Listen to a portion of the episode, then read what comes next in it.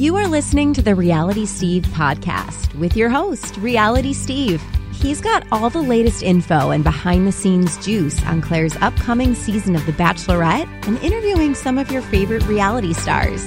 Now, here's Reality Steve.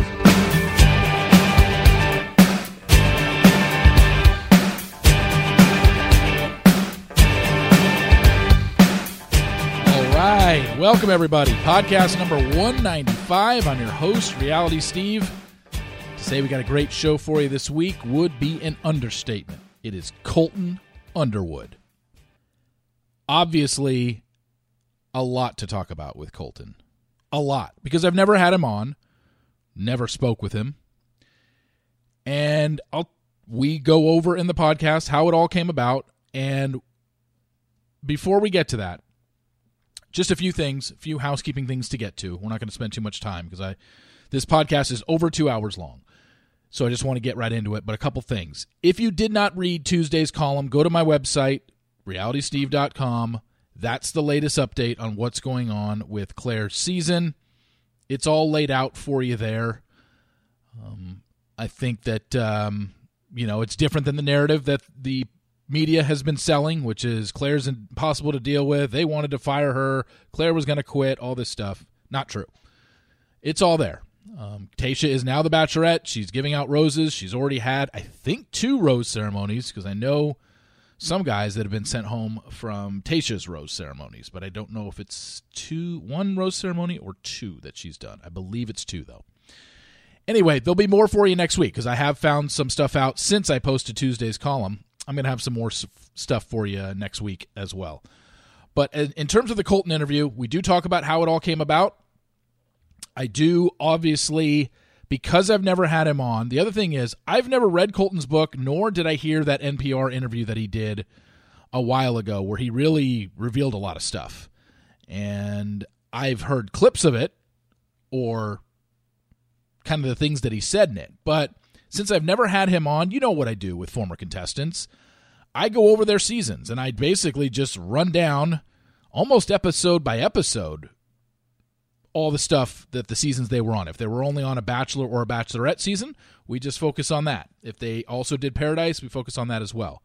With Colton, we had 3 seasons to go over and then everything that's happened to him post show. So we do not I, I do keep a timeline, which is let's start off with Becca's season because that's the first season he was on. Then he went down to Paradise, and then he went to became the Bachelor, and then everything post show. So I keep that timeline for this particular episode because I wanted it to flow a little bit. And when we talk about each season, I don't go over. All right, first group date you were on was this, and then you had a one on one. I don't do that with Colton. This podcast would have been five hours long if I did that. I took each particular season, Becca's Bachelor in Paradise, his season, and focused on the main storylines that I could remember from those seasons. I think we pretty much covered everything, but right off the bat, we addressed the Cassie breakup situation and his thoughts. Um, and he has an answer because I know a lot of you are like, why did they break up? They haven't talked about it. Trust me.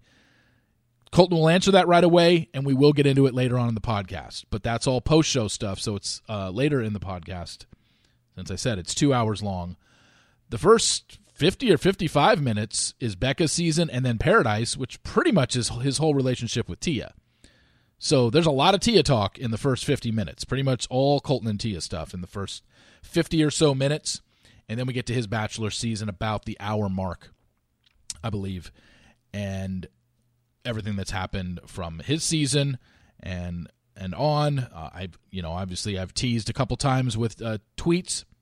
Hey, this is there's something that I found out about six months ago that I never thought I'd be able to ask, but that person is now my podcast guest, so I'm going to ask him, and you will know exactly the point in the podcast where I ask Colton the question that I've been teasing, and he answers it, and by listening to his answer, you'll know Trust me.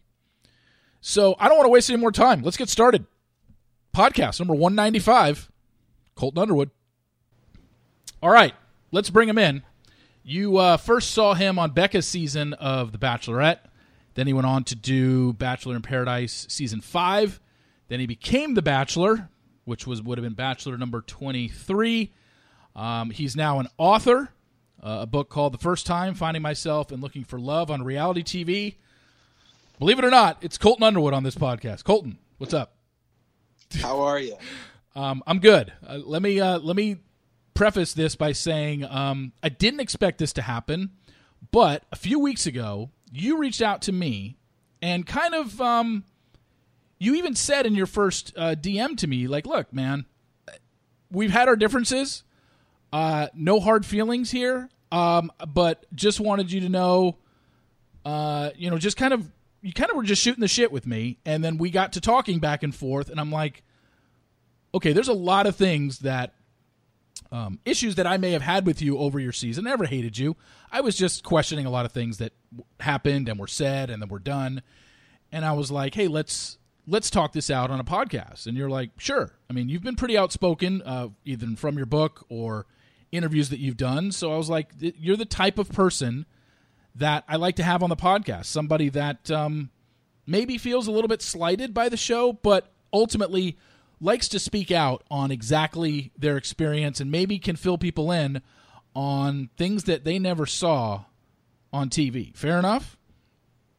I, definitely think that's fair. I think one of the things like I always respect um, about you too is, I mean, while you had your opinions about me, I think what bugged me the most is you called me out on pretty much everything, you know, um, and I mean, you were pretty accurate in it all, and I think that that sort of at the time, me being a competitor and coming straight from my athletic background, I was just like the com- the competitive side of me kicked in, and of course, I wanted to, you know, treat you sort of as my uh, my opponent, yeah. if you want to call it call it that. But uh, but yeah, I think just reaching out to you, just saying like, hey, I know we have. Um, I mean, I know I know we obviously had our differences. We had that little Twitter battle, whatever you want to call it, um, subtweets or whatnot, and we had our fun during the season. But yeah, just yeah. sort of, just to say, hey, like, I, I see, I respect it, and I think you know, and you know, with with the show is like, I don't, I mean, do I feel slighted? No, it was it was a great opportunity. It was two years of fun. I will say that I had a blast filming it, um, and uh, like like you said in the intro, like I went from went from one show to another show to another. So like I have to at the end of the day, so like, look, I'm grateful for those opportunities. But you're right. I mean, like a lot happened.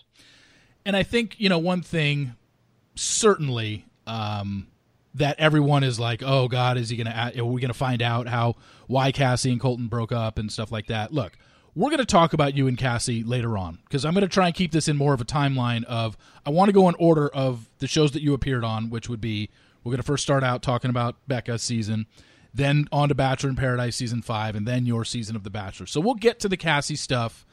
I, I will tell people like, look, Colton and I have already discussed this off off off air, and when Cassie did the goat episode, and you guys had a little bit of back and forth. That's what we are going to talk about today. The the post that you made, which then caused her to go to her Instagram live and say some things about you. We are going to address that. Um, but if people are coming here just wanting to hear why Cassie and Colton broke up, it's just it's not going to happen. You've already expressed to me like, look, that's just not something that I uh, that I'm that I'm going to get into because of uh, my relationship with Cassie. I respect our relationship. We've both agreed uh, not to talk about it, but we will talk about that incident that happened because that whole incident kind of sur- kind of surrounds yeah. the Cassie and Colton breakup. Then a lot of people are confused, including myself. Rightfully so. Yeah, no, and I and I appreciate you with with that too. As that was sort of my not that I had a condition of it, but I was like, hey, like this is the one thing I want to stay away from. So I appreciate you you respecting and honoring that. Yeah, there's there's plenty plenty to get to, um, yeah. and plenty of stuff that I I mean, let's just jump right into it with Becca's season. So. Yeah. The biggest thing about Becca's season is even before you showed up on Becca's season, and that's Tia.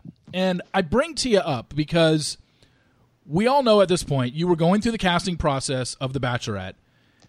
Tia is still a possibility to be the Bachelorette. You slid into her DMs, or maybe she slid into yours. I don't remember who did what, but you guys get to talking, and then during January of 2019, when Becca's season was airing, and you're a contestant on that season, you Tia came to Los Angeles, and you guys spent a weekend together. Um, explain what was the thought process going into that, contacting Tia, the reasoning behind all that, and then kind of, I don't know, um, disappointment that Tia wasn't the Bachelorette, and then still doing Becca because you wanted to be on TV. Just kind of explain what happened with all that. Yeah, so um, I originally was super excited to have the opportunity to even like be going through the casting process of the show. So naturally, in one of my meetings with them, they were like, "Hey, you know, here's the cast for whatever I think it was Arie season. Arie season, you know, tell us who your favorites are." Yeah. And I just remember my instincts as like an athlete to like kicking in, being like, "Okay, like this is my next game now." Like I'm, I was still trying to find my purpose of outside of football, so I'm like, "Okay, I'm gonna just dive into this bachelor world." And um, so I obviously like read spoilers or who was who was left. I was analyzing like who's going to become the Bachelorette, and for me, the reason why I, like I followed, I think I followed Becca, Lauren, and Tia, and Tia followed me back, mm-hmm. and I was like posting Stranger Things, like watching the TV show, and she DM me and just like, oh, Stranger Things. I'm like, oh, this is sort of strange because I'm now, I would say, a month or two into the casting process, and I I would say like I kept it from her for like our first two or three conversations, and then finally I was just very transparent like that. I was just like, hey, want to give you a heads up, like I'm here with the show, like this is where I'm at, and she sort of like helped guide me in a weird way of being like, cool, keep me posted, and um, when I was out in LA for like the f- casting meetings, Yeah. uh, like the final, I think it's like the final 50 or whatever. They don't really ever tell you how many's left, but you get out there and there's like, you know, you know if they're flying you out for a meeting, like it's pretty serious. Uh, I ended up flying Tia out too, and we hung out for my over my birthday weekend. Yeah. Um, literally the same the same weekend I'm casting, and obviously when they're asking me who I want to be the bachelor, I'm saying Tia, um, because I wanted to get to know her, and I felt like you know I didn't know a whole bunch about the show. I didn't know if it really worked or how you know what went into making it. So of course I wanted the odds, and I wanted to get to know her. I don't know if that's like cheating, game playing, whatever, like whatever you want to call it. I don't think there's any rule, like I don't know. I don't think there's rules or a rule book for it all. But yeah, I mean, I I reached out to her, and it was more so just to look after myself or my heart, whatever you want to call it, if I was going to be casted for the show. I actually made a mistake in terms of timing there. Um, I said when Tia and you spent that weekend together in LA, I was saying that your um it was it, it was Becca's season was airing. No, it was Arie's season that was airing. Tia's Yep. Tia was on TV, not you. Becca's season didn't start Yeah. filming till a few months later. So, um just wanted to clear that up because I'm sure I'll get crucified for that. Uh, um, so you're looking at so you it ends up being Becca. Now there was another thing that went down and I think it was in January or February of that year, which was all again so weird to me. Which was we come to find out very much later down the line, and I think people pieced stuff together. Tia and Caroline Lunny, who was one of the girls on your season. Wait, yeah, no, Ca- T- Caroline was on. no, that Caroline was- on. that was Arie, too. So, so Tia, Caroline, and Becca all go to well, Tia and Becca go to Florida to visit Caroline for a weekend. And during that weekend, you were still talking to Tia as like, "Hey, we're interested in each other." And there was a FaceTime call between you and Tia that Becca and Caroline, I believe, you know, hopped in on. Hey, your name's Colton. Hey, introduction. Yeah. Tell us which which was all weird to me because then later on when you show up on Becca's season out of the limo, I've always said this. How did Becca not know that that was the Colton that Tia was talking to? Because she seemed to play dumb or didn't know at all. Can you explain See, that? I, I can't explain that because I actually never I never wanted to ask or put Becca in a weird position and I've always sort of like I didn't really distance myself from her but like I just like respected it was what it was. Okay. Um but I do like I do remember that so much. I mean, I do know they were I think they were at like the W in Fort Lauderdale and I knew they were drinking out by the pool. So who knows? But I do know like Tia was talking about me to those two. So like I knew she had to at least hear my name a few times. Yeah. Um, but you know, I will say this too, and and I don't know, I never really asked Tia, but Tia and I were always very upfront with each other. And i think that's what people might not realize is like we were we were very much transparent with everything and anything we did. And that's why i have so much respect and appreciation for her is just because she said look this was an unbelievable experience for me. I don't want to be the one to take that away from you or tell you no. Don't go do it. Like if you get casted to do it go do it. Go have fun. Like literally i think i put in my book her last text to, me was like, "See your ass in paradise." Like she literally was just like, you know, like go have a good time. Well, if it's meant to be, it's meant to be. And like, I, I actually like respected that and appreciated that and loved that about Tia. So Becca's named the Bachelorette. Yeah. Tia, Tia obviously doesn't get it. Was there thought of, you know what, I want, I'd rather, I'd rather try with Tia, and not go on Becca's season, or were you pretty much like you said, you were open with Tia to the point where you said, "Look, it's Becca. I'm going to do it," and she obviously didn't think, put up any sort of fight, right? She wasn't like, "Yeah, why are you doing this to me?" I want to say like Tia and I went as far as like having a conversation, saying, "Hey, if I become Bachelorette and you're not casted, like I'm still doing it." And I was like, "Cool, to- like completely understand," but like. I would do the same thing. And as far as the other way around, saying, "Hey, if you're not Bachelorette, I'm probably still going to do it." Like, like I said, we were very matter of fact and honest. And um, I think obviously still like we were, we still had emotions. We're still humans, so of course it probably hurt a little bit at the time, but we were both still like just didn't want to take an opportunity from one another. that makes sense. No, it it does. I'm just wondering if at that time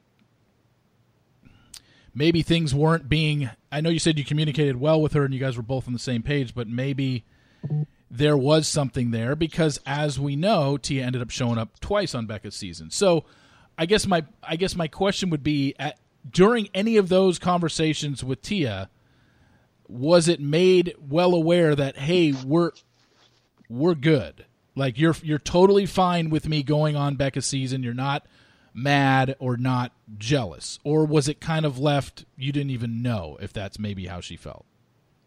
No, I think you know Tia is obviously a very strong-hearted person, like very strong, um, a strong individual. So of course she's going to tell me. I think she, I don't know, like she shoots it very straight, but like I obviously think there was still like a little bit of like, um, you know, this is going to hurt and hard for me to say, but like go do it. Like I could tell like she still had a little bit of a resentment, mm-hmm. but not like you know, eh, not much so that like I wanted to continue to do it. And I think she really wanted me to go for it too. But yes, I mean we had that serious conversation. Like I said, I think the last text message to her was, or last text message she sent to me was, "I'll see your ass in paradise." So like, I don't know. I mean, I, I think she understood and like knew how fun of an experience you know filming was. And I think one you know one of the other things, and this is this kind of just brings me back to I think if we want if we want to call it some sort of beef, I don't think it was more of a beef. It was just this outside opinion that I had of you heading into Becca's season when I found out that you were a contestant was people yep. were telling me, you know, I knew um, the Aly, you know, how the Aly Raisman uh, relationship came to be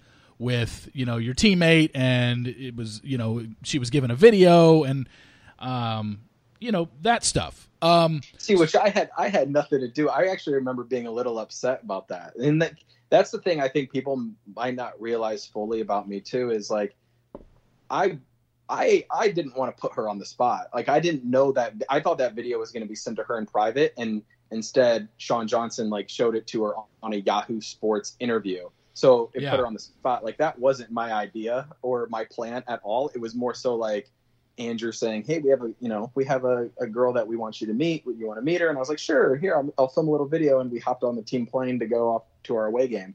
But yeah, I hey I that that was one thing too. Like I couldn't fire back at you or any critics saying that because one of my respect for Aly, and I don't want to bring that back up again. But yeah, that it, it's like hard, I didn't really want to get defensive of it all, but yeah, that was like the last thing I really wanted out of that video. You know? Yeah, uh, and it just it for especially for Bachelor Nation, it paints the picture of okay, this guy just wants to be on TV or date somebody who, who, who is on TV. And then, yep. even before we even jump into Becca's season again, oh boy, um, there was people that came to me and said, "This guy's been seen out with Savannah Chrisley. Like this guy is all over the map. After Aly, he moved on to Savannah Chrisley. even though there was never anything. If you Googled Colton Underwood and Savannah Chrisley, there wasn't any. I don't think there was ever any pictures of you two. You really had to kind of dig deep to find anything, and those people seemed to come to me and find me, and that's what just kind of put it in like, okay, I, I kind of get this guy's act now. But was there anything with Savannah Chrisley before Becca's season? yeah, and I can say this now because Savannah and I are friends. Um, yeah, I, I after Aly, a couple weeks went by and I was sort of in a funk and didn't really know if I was going to put myself back out there again. And her and I just randomly over social media started talking again. And the next thing you know, I'm in Vegas for the ACMs and once again, just to to give you guys my side of that story, uh, I was very clear of like, look, I'm down to meet, I'm down to have a good time. I just got out of a serious relationship, and um, I don't want to walk the carpet. I don't want to be photographed together. I'll sit and meet your family and say hi and like hang out in Vegas and have a good time. Um, so much so that I actually rode, um, I rode in a suburban with Todd Chrisley to the carpet just to go in the back door um, so that like when savannah and the rest of the family walked um, i didn't have to be photographed or getting out of the same car too. So um, i tried i brought my brother with me and it was more of a low key like just hanging out having a good time and i had a good weekend. I mean that that family is an amazing family and good people but uh, yeah I, I totally see though why people bring that up and then it paints this picture of me looking a little uh, I mean, I'll just say call it how it is, like looking a little fame hungry. But yeah. like that, that isn't that isn't or wasn't the case. You know, there's definitely a different perspective, a different side for for me. The Savannah Chrisley thing wasn't wasn't much, but it was just a, a named female that was, yep, you know, had yep. some notoriety. That okay, this guy's now linked to her. Um, okay, so Becca's season starts, and I'm not going to go through the whole season. I'm going to hit on I think the, the, the main points that people want to hear, which kind of revolved around Tia. Uh, Tia shows up. I don't know if it was the first group date of the season, but she shows up early on in the season on that spa group date, and to along with other women to help out Becca. I think it was uh, uh Seinne and I, I, can't remember who else, but there were a few yeah. of them that showed up. When Tia shows up, had any of the guys in the, had you told any of the guys in the house by that point that you had talked to slashed spent a weekend with Tia pre-show. Yeah, Jason and Garrett both knew. Like those those two were my those two were my boys in the house. They okay. they knew. And uh, Jason was actually on the date with me. So he he was like sort of my my wingman or tried to be my wingman because I I uh I had an inclination just off of text messages and talking to Tia before I left for show the show that she was going to be out there for one of the dates. So like I I knew it was going to come at some point. And just to back up a little bit further, like yeah, I I had I had not planned on telling anybody in the house or even production about Tia, but like once you sit in that hotel room alone pre-show for as long as I did without a phone and your mind starts wandering man, it plays tricks and games on you. I started thinking like, man, I'm going to look like a fool if I get out of this limo and Becca calls me out right away. So like before I even left for that first night, I told one of the producers and like what I thought was confidence, you know, like, I mean, once you tell one producer, they're like, holy crap, this is going to be good, you know? Yeah. But, uh, but yeah, I, I sort of came clean with something that I wasn't going to tell a lot of people. And the only people at that time that knew when we were on that date was Jason and Garrett, and then obviously production. So Tia shows up on the date. You're not mad. You're not bothered because you basically said, "Yeah, I kind of expected it at some point." So you're not mad. Yeah. So when you when she did and you guys talk, how did that go again? How did you think she left it? Um, you know, I I thought we were all on the same page. I think that that was always the thing that sort of threw me off. But like knowing Tia and even like Tia, Tia and I are still good friends. I mean, between you and I, Tia was one of the first, I, one of my first calls post Bachelor. Like after it was all said and done, just because we had been through so much together with the filming, the airing, the behind the scenes stuff. Like she was somebody and still is somebody like I could pick up and like sort of call and vent to. Um, and that's what I've always like known our relationship to be is like we're like there for each other probably no matter what. Um, so yeah, I mean, I thought we were sort of on the on the same page and our conversation went well went well and then obviously you guys saw how it aired too. Like even becca had the confidence to be like look tia was like look he was very transparent with me. Like i that was like one thing that i don't think got shown enough on the show was the conversation of being like from tia to becca saying like look this dude was nothing but honest with me from the very beginning. He wasn't shady. He if anything was more direct than i probably even wanted but I, I just I never wanted to like make Tia feel like I was using her for anything, you know, like I think that was what was important to me is like I wanted to make sure like I earned my relationship with Becca or I earned my relationship with whoever I was in, if that makes sense. No, it does. The yeah. the problem being Tia wasn't done showing up on Becca's season. Um, so we, yeah. we we first find out and, and, this this is some clarity that you and I have talked about off air, but we'll bring it to the air. Um, because it, I mean, it's not a major deal, but it was a major sticking point with fans when it happened during your hometown yeah. date in Colorado when Becca came to meet your family. You said during that hometown date something along the lines of, um, "This is the first time you've ever brought a girlfriend home to meet your parents, or a, a girl home to meet your parents," and then I got yep. an influx of people sifting through your Instagram and saying, Steve, that's a lie. Aly Raisman met his family. Here she is. Here's pictures of them in the same pajamas or whatever it was. So, uh, explain to people exactly why you said what you did on the hometown date, even though that wasn't the first time you had brought a girl home. Yeah, um, I obviously knew that was not true, uh, but at the same time, what people don't realize is about the timing that this is all going down, you know, Aly is going through the the court and the legal issues. Yeah. Um, with the Nassar case, and like for me, I the last thing I wanted to do was be a distraction, and so with the help of ABC and lawyers and everybody that was involved, we had made an agreement to not bring her into it at all, um, including I was very careful. I never really said her name, and if I did say her name, say her name, I knew that it wouldn't be used just because of our agreement.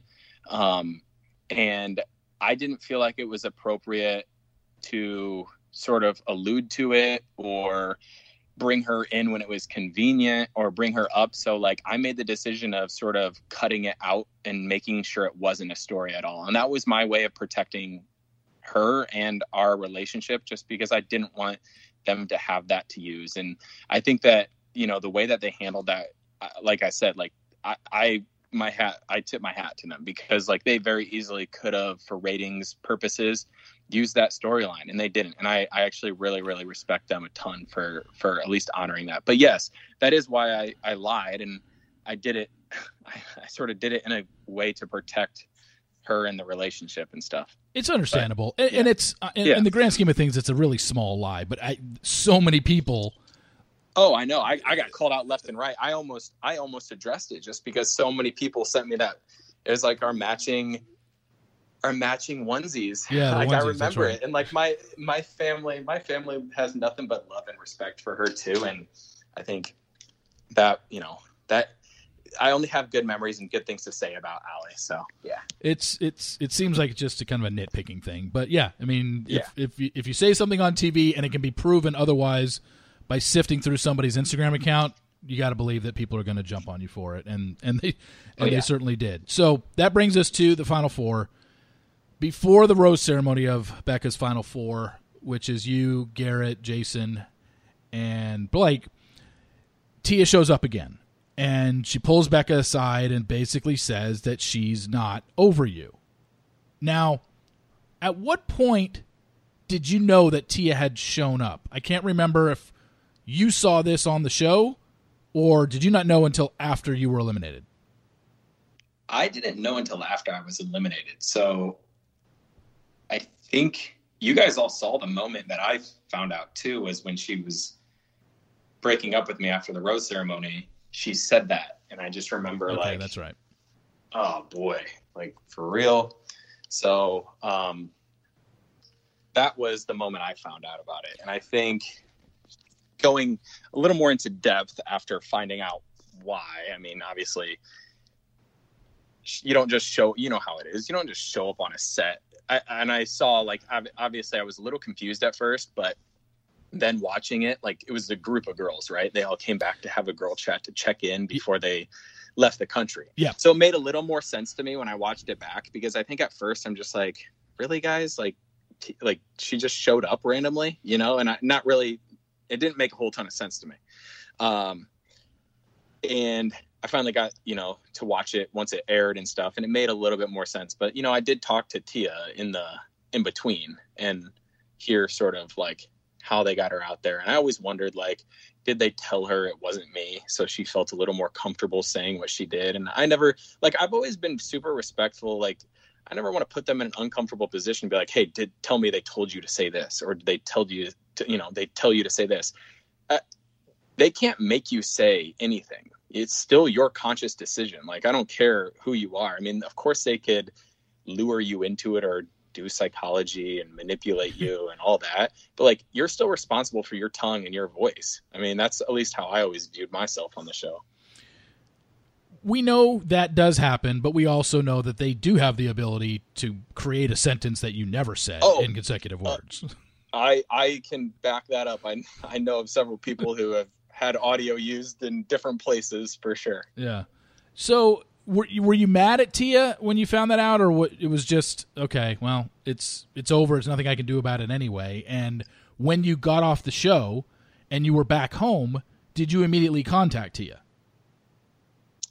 Um, yeah. So after getting eliminated, obviously I was a little bummed. Um, I, I had really.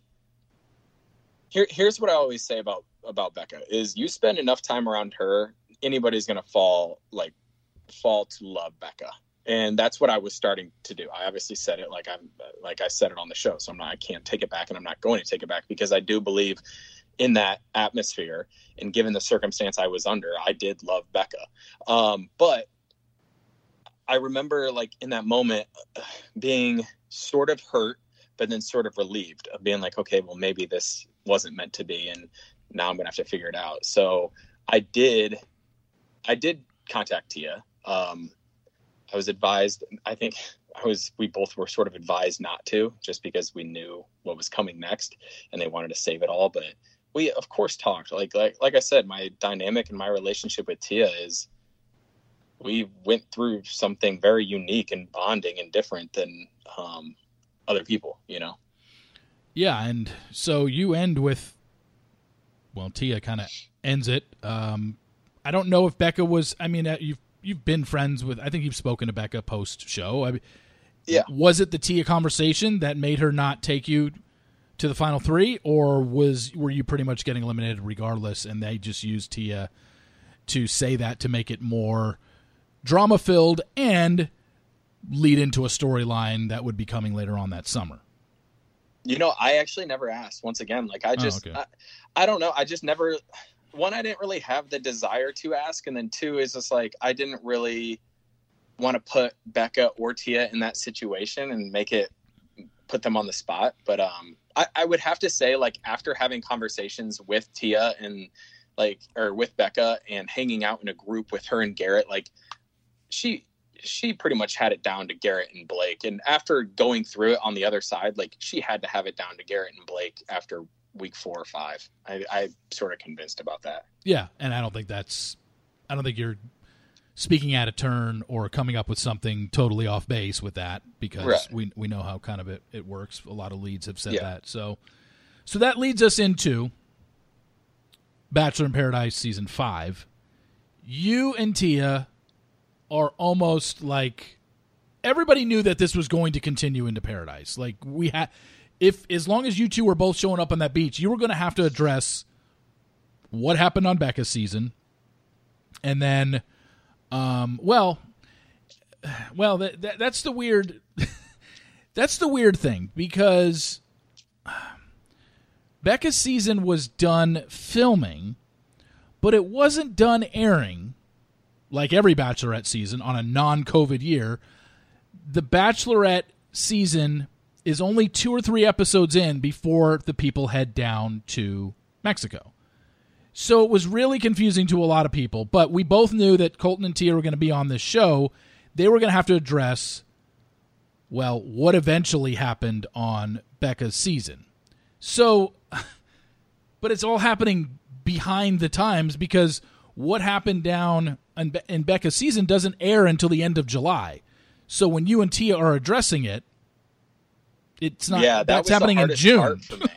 that was the hardest part for me because, like, I remember I had Jason over to my house in Denver to watch episode one with my family, and I think I left for Paradise like that next week. So I think Yeah. I had gotten a screener, or I had seen like episode two before I flew out, and um, just to try to get a peace of mind, but I didn't because, like, obviously none of that came to none of that came out until I think three or four or whenever. But like I'm filming Paradise sort of blind, not knowing how I'm being edited on Bachelorette. Yeah. You know, so that was like the interesting part that I don't think a lot of people know is like just that, you know, just like the way and the order that it, it filmed in was sort of weird for me to grasp or understand. Yeah, it is for the guys on Bachelorette because you're only one or two episodes have aired to the public before you head down and start Right. all new storylines down there when you don't even know how you're going to be portrayed on Right. your season. Right. So it is it is kind of weird, but it happens every season. Like this is what we're used to. Yeah. And Yeah. now um very early on on Becca's or on Paradise season 5, Becca shows up and you are kind of a hot mess. Like you can't see her. You go up to your room. You were really bothered by Becca being there. Not mad at her, but just like, wow, this is all kind of, I don't know, coming so fast at me. What was the thought process of when Becca showed up and the way you were, which was, I, you know, you were pretty emotional about it. Yeah, I think I felt like I'm trying to think of a pretty way to say it, but fuck it, I'm just going to say it. I felt like it was forced. Like I was like, man, they just they brought Tia back twice on Becca's season. Now I'm in paradise, and now I have to see Becca again. So I'm like, man, like, can I catch a break? Like they really have to keep bringing these people back in. Like what? Like what is the point of this? I remember that being my thought process. It, my thought process of being like, man, they're really just getting me. And I- think they sort of enjoyed it. One, just because I had prided myself in the casting process of, hey, I'm this athlete. I'm mentally tough. I have this like mental fortitude, and I built like my career off of being this tough dude, right? And they, I think they, part of them was a little happy that they're like watching this macho football player break down and just completely shed these layers or whatever I, you know, whatever I was going through it at the time. But I, yeah, I just remember like just being over, more overwhelmed, I think, than anything because I, I wasn't sleeping. I mean, you don't sleep a lot when you're there. Yeah. There's no air conditioning, despite me trying to bring an air conditioning unit there. Like the doors are open, you have crabs crawling in your bag. It, it just wasn't, paradise just wasn't paradise for me. It wasn't my ideal conditions, to say the least. So I'm operating on very little sleep. I'm pretty much hangry at all times. And uh, I have to deal with pretty much feeling like not only the cast is against me, but I have external factors and people coming in and showing up that didn't need to show up, you know? Yeah, and I think this moment right now and what we're about to get into is probably the biggest issue I have with how everything went down with you and how maybe you handled things. But I I want to I'm it's one of the main reasons obviously I'm glad that you're on because I want to I want to hear your side about this. My impression my impression is this. I don't think that there's any way you become the bachelor unless you went down to paradise. Is that fair to say? Completely fair. Okay. So you were probably told before you head down to paradise, or you were probably told, like, hey, if you want any shot at the Bachelor, you're going to have to do paradise and you're going to have to deal with this Tia stuff. Is that accurate? Fair. Okay. Yes. So if production is telling you basically, like, look, you know, you got to show up for paradise if you want any chance at the Bachelor. Did you ever tell Tia this? Did you take into account how she might have felt if she knew that? Um, I think she always knew that was a possibility. so here's here's what I'll say. When that when those words were brought up to me, Bachelor, you mean? Yes, when Bachelor was even presented to me and brought up to me, part of me was sitting there like, okay, they're just telling me what I want to hear right now to get me to go on this beach because I told them no like for the first two times they asked for paradise. And I didn't want to do it. I was sort of in a position where I was like, this is I don't think this is in my cards. Like, I don't know if I can do this again. Like, I'm, I sort of went through a ringer here. Like, I, I was crying on national TV. My family's never seen me like this. I mean, my dad had seen me cry uh, like maybe once outside of that show. Like, my whole family had no clue who I was because to them, I'm a football player, right? And like that, that's what I don't think a lot of people realize is like, if you would know Colton prior to this show, you wouldn't know me like you would you'd be like that is not the same dude and that just shows you one how much i've obviously grown emotionally but like two how far outside of my comfort zone i really was when i got thrown into all of this. But with that being said i did make the decision obviously to go on. So i did know the responsibility that i had for not only myself but for tia. I mean like I said, I, like her and I, like I always knew she was going to have my back, and I always tried to be very upfront with her um, and honest with her even when we had our date down in paradise. Like i even i remember like saying i don't know how it aired specifically but i remember saying to her like look i don't like i don't i was like i don't know like i don't think it was time that we needed. I just don't know like there was just something missing right? Like i, I was like there's something more that i want out of a relationship that i'm not getting out of this. And I think that was at least my way of trying to be as fair as possible. I don't know if that answers your question or not, but what? I mean, I always tried to think about her in those moments too. There, there was something though that happened down in Paradise where you basically, if I'm not mistaken, you asked Tia to be your girlfriend, and one day later you had changed your mind. And so, me, being the skeptic that I am, is like, I don't know if oh, somebody extremely guilty. Okay. I had a guilty conscience. Like I'll I'll fully admit that. I think what when it hit me. So when it hit me was like, hey, I committed to it. I was like, you know what? I'm just going to do it. And I call it manipulation, call it peer pressure, whatever you want to say. Until people have been on that beach, until people have sat in those interview chairs, until people have gone through sort of what the cast goes through, you can't try to say, oh, do the right thing, do the right thing. Like, there's Uh, there's only so much you can do. Like there's only so much pushing back and so much fighting you can do. I mean, I think I tried to leave four times prior to like that conversation. And then finally I was like, you know what, let's do it. And you know what, I'm going to change my attitude here. I'm going to not think about if I'm going to be the bachelor or how I'm going to be portrayed on bachelorette or how this is all going to be cut up. I'm just going to do it. And I did.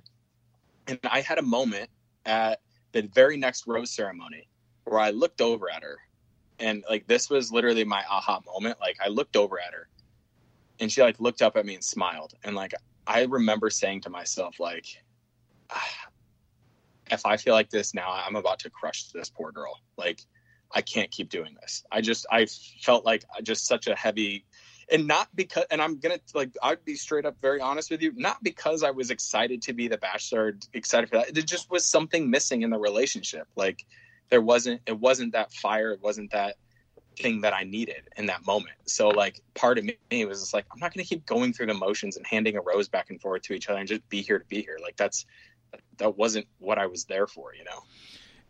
And you can see though where once once we got to the end result which was colton ends up being named the bachelor yeah. it's easy to look back on paradise and say colton couldn't leave that Colton couldn't have left Paradise in a relationship with Tia because then he has no chance to be the bachelor. So there's always going to be people that think, well, of course he broke up with her. He couldn't leave that show either engaged to Tia or, hey, let's try this in the real world relationship because you couldn't be the bachelor that way. And and I think when it changed from girlfriend, do you want to be my girlfriend to 24 hours later saying what you did. And I know you keep saying there just was something missing. I can just fill in the blanks for a lot of people and say, yeah, that's something missing was you needed to be single to be the bachelor. Like, I, I just think yeah, that that's I, what most people are going to think. A hundred, a hundred percent. I think uh, honestly, like even like looking back at all of like where the dominoes fell for everybody. I mean, of course, people can look back and, and say that and think that. And I mean, even part of me like looks back and questions that too about myself. And I think, you know, my dad actually brought up a good point too. Like my dad even put that on me too. And my dad goes, if you knew you didn't have a possibility of being the bachelor, would you have tried harder?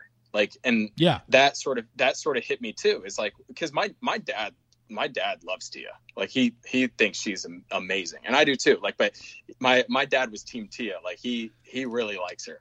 Um, and he asked me that question, and I was like, "That's it's a fair question." And I know a lot of fans and a lot of people were asking it. Of like, in the back of my mind, if I had been told you will not be the Bachelor, and you you have no shot at being it, so don't try I don't know. I like I don't have I don't have that answer for you because like I'm telling you until you sit in those chairs and until you go through that it is unlike anything else that I can't explain to people or like try to walk through people through. But I I do think it's completely fair of you to say that. And I remember being mad when you and other people and critics have been like, no, that's not the case. But like, I think I was mad and I was angry and I was upset because like deep down, I was still trying to figure out if that was true or not. You know, I'm, I don't know. Yeah, and it, and it, the thing that that helped kind of I don't know confirm that narrative or get people to believe that narrative was when Raven came down with Adam and warned Tia about you like, "Hey, this guy is going to break your heart and he always seems very opportunistic." And I just don't have a good feeling about him. That's what Raven was telling Tia. And then it ends up playing out exactly like Raven said. Yep. And it doesn't look yep. good for you. So how do you do you think that you were in any way, shape, or form gaming the system here, or trying to game the system and just be like, I I don't think I don't think I was trying. I don't think personally I had this master game plan or like what needed to happen. I I will say this. I do feel like at times I gave in to saying what people wanted me to say on camera. Okay. Um, I, I will say that like and you have I to, and you have to own that, like you said, because you can't do. make it like, anything. I mean, I, you you do, and like I, I'm not going to sit here and take it back because if it came out of my mouth, then like at the time, I'm responsible for my words. I'm responsible for my actions. So like I'll own it, but I can admit and look back and be like, yeah, there was outside influences that was getting me to say certain things or like make me feel a certain type of way. Like these people are so good at their jobs. Like that's one thing I will always love and respect about The Bachelor and their producers. They are amazing at being producers. Like people, like I don't think they they don't get enough credit when like that's a hard thing to do is to get people to do what they do on that type of show and provide that type of entertainment. And I think part of me was sitting back like, man, I wish I could have handled that a little more my way.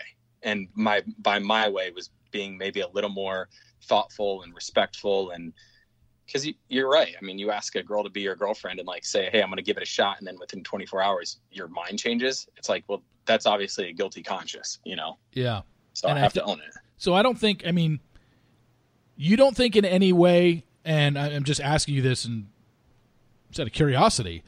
Um, you don't think that you led Tia on in any way with this bachelor possibility for Bachelor in the back of your head the whole time. It wasn't that.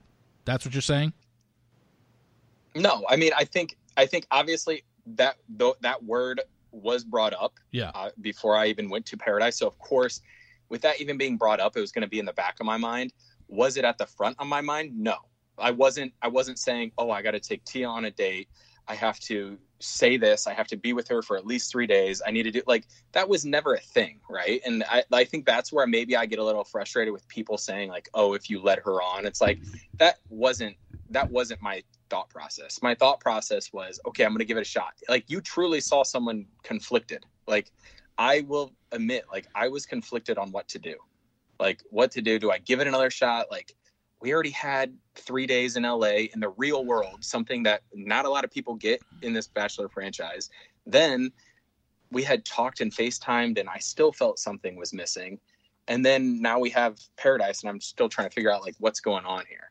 Um, so I don't think no, I don't think like I I led her on. I think that I always, whether it was shown on camera and on the edit or not, I was always very upfront with me struggling with my feelings and where I was at with her. I respect that. I respect that answer. I think. I mean, I, I do. Like, I do, am I innocent? Completely innocent? No. But am I like guilty of this master plan? Absolutely not. You know, like I could, I definitely, I definitely hear you. I see Yeah. you, and like everybody who said that, of course. Like, but I'm not. I'm also not going to sit here and raise my hand and and keep letting you guys fire at me. You know, I gotta protect myself at some point and be like, look, that's not exactly how it went down. You know. Now, just out of curiosity, is is when this all went down and then Paradise was over, you went and did the, did the Bachelor, and like you said, T was one of the first people you contacted after you did Bachelor. When you got back from Bachelor, is this something that Tia is aware about? Because I, it, it almost, I almost feel like Tia doesn't know, or Tia's under the impression that she feels like she was dragged along. I don't know. I think I mean I can't answer that because I'm not Tia, but Yeah. like I can say like I I did try to communicate my best before we left to go down the beach, like when we were on the beach, like when we were on our dates. I always tried to communicate being like I just like I'm struggling. Like she knew I was struggling with with something.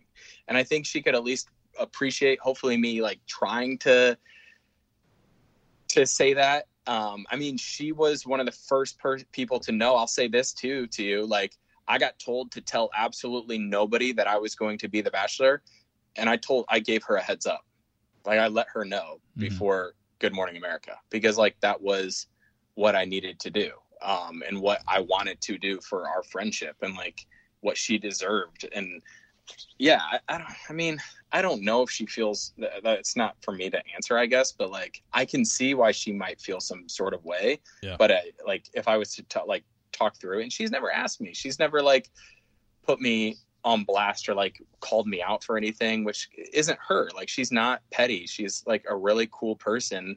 And I will say this, even in defense of her, like she got a bad rep. Like uh, she should not have taken any heat on that show of being like, stop pursuing him. Like I think she was getting called out for like pushing me or pursuing me or doing something weird. Like she got she got unnecessary hate as well on Paradise. you know? Yeah, yeah. I think I, I think it was because Raven warned her, and then she still did it, and then what Raven told her ended up happening. So she gets egg on her face, seemingly. And Right. but all she did was, you know, clearly. I mean, just looking at it now, even just going over the this first forty five minutes of this interview, which has basically been, you know, the the Becca season and, and Paradise season five, which basically was your story, your quote unquote love story with Tia. It's all Yeah. we've talked about for 45 minutes is Tia. We're we're going to get off that in a second because we're going to head to I your remember people being frustrated too. It was like the Tia and Colton show, like the It was. because like they literally made that whole entire season our storyline, which I I remember being a little frustrated too. I was like, come on, guys, like there's actual people falling in love on this beach. You don't have to watch this mess. yeah, it was. I, I remember calling it the Tia and Colton show or whatever. Um, Yeah. But I also think you know I'm just I'm thinking about it now, and I'm like, what Tia did pre-show with you. You know, she flew out to see you in L.A. She comes on Becca's season twice. Like she had nothing to gain by continually pursuing you unless she was truly interested. So that's where I'm like, wow, she was really into this guy. And you got all the perks out of it and she got a lot of the hate. Now granted you got plenty of hate as well. I'm not saying you didn't. But I'm saying like now when I think about it, like she came to see you in LA pre uh, you know, you going on a Becca season. Then she comes on Becca season twice to basically tell how she feels about you. And then your stuff down in paradise where you know you tell her i want to be your boyfriend and 24 hours later change your mind. Wow that is a lot now that you put her through now that i think about it.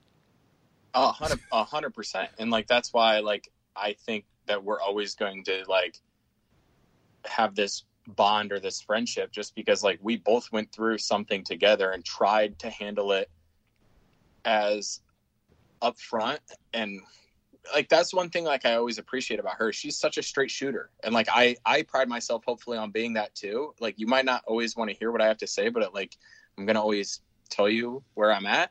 Um, and I always like that's what I'm trying to tell you. Is like I, I I always tried to pride myself on at least doing that for her. I I never lied to her or was shady about anything. Um, because like that's the thing. You look at all the drama. The drama was never like calling me out for being a liar. I've never like really been caught in a position of like, hey, you were deceitful or you were untruthful. Like, if anything, it was more like because you're telling us this information or because like this is coming out now, it makes you look a little shady. I was like, I'd rather look shady than actually be shady, if that makes sense to you. It seemed like it was just a lot of indecisiveness. It was just something It- that you could was. It never settle on. confused. her. Like I was, and I was confused. I was trying to figure out like what's going on here. It was my like my first time, and I think what people also need to like understand and realize is, and, and this I guess can go for the whole thing. Like I went from back to back to back, like show to show to show. Like I never had a break Yeah. in in as far as filming, and I don't think people like really realize like I didn't. I didn't really grasp the magnitude of this show and of this franchise until even my bachelor season was done of like realizing what I was about to step into, if that makes sense. Well, if you think about it, I mean, I know how the schedule goes. You film Bachelorette March, and you made it to Final Four, so that was right around end of April. You basically have a month off before you head down to Paradise of in 2019. You film Yep. for two and a half weeks down in Paradise, a couple weeks down in Paradise, and then you get back from Paradise, and one, your episodes with Becca are still airing, and then all your season of Paradise is airing, and then boom, you go into filming The Bachelor, you know, around September 20th or so. So it's, yeah, It's, and it was like in between that too. Like I always say, it's a three tier process. Like nobody nobody gets like the three things. So one, you go into production, and like producing it itself is challenging and hard, and then you have to do all of the appearances, the carpet, the press, the promo, which I had to do for Paradise too. So, I mean, you're going into teasing, and you know how this is. Like the cast gets on, and they have to talk about their season, but not really talk about their season. So that's a beast in itself to promote it. So you have filming, promotion, and then you have to endure watching it and hearing the criticism and trying to to stay engaged and talk people through it and talk through your own emotions. I don't. It's it's a beast that a lot of people don't realize like what goes into it as far as just you know the cast too having having to watch it back. Yeah. No, for sure. There's So- obviously a lot that goes into it. And so let's move on from Paradise and start talking about your Bachelor season. And this is Yep. obviously going to be a major part. Uh, we're almost an hour into the podcast and we haven't even gotten to your season yet. So let's, um, before your season even started, I'm just curious. And it wasn't until you and I got back in touch and started talking about this, I had completely forgotten about our Twitter beef. And what happened was. It was right around the time I think it was like late December of twenty. Uh, would have been, um, oh wait, no, tw- that was twenty eight. Your season aired in January and March of twenty nineteen. Yeah, so it would have been late twenty eighteen, and it might have been in that first week of twenty nineteen before your season aired. I just started. You would tweet things that were kind of just off or weird that I thought, and I would just kind of troll them with my own tweets and or almost I think I was repeating what you said but in a different voice. Yeah, you're adding like random words in. Um, yeah, I, see, all right. So this is what people don't realize. I didn't know what happened. I don't know why I did that. I honest with you. so my social media, and I guess this goes for me as a person. People feel like they know me, and I, I mean this, and I'll all due respect to all of the Bachelor fans. People feel like they have a really good idea of who I am. Yeah. And in reality, the show has painted me to be this super serious, emotional, maybe a little like stiff, stuck up dude. Um, and I, I get why people think they know me, but it, I'm I'm the most sarcastic, go with the flow, sort of. I like to find humor. Some of my jokes land, some of them don't. Some of them are appropriate, some of them are inappropriate. Whatever you want to call it.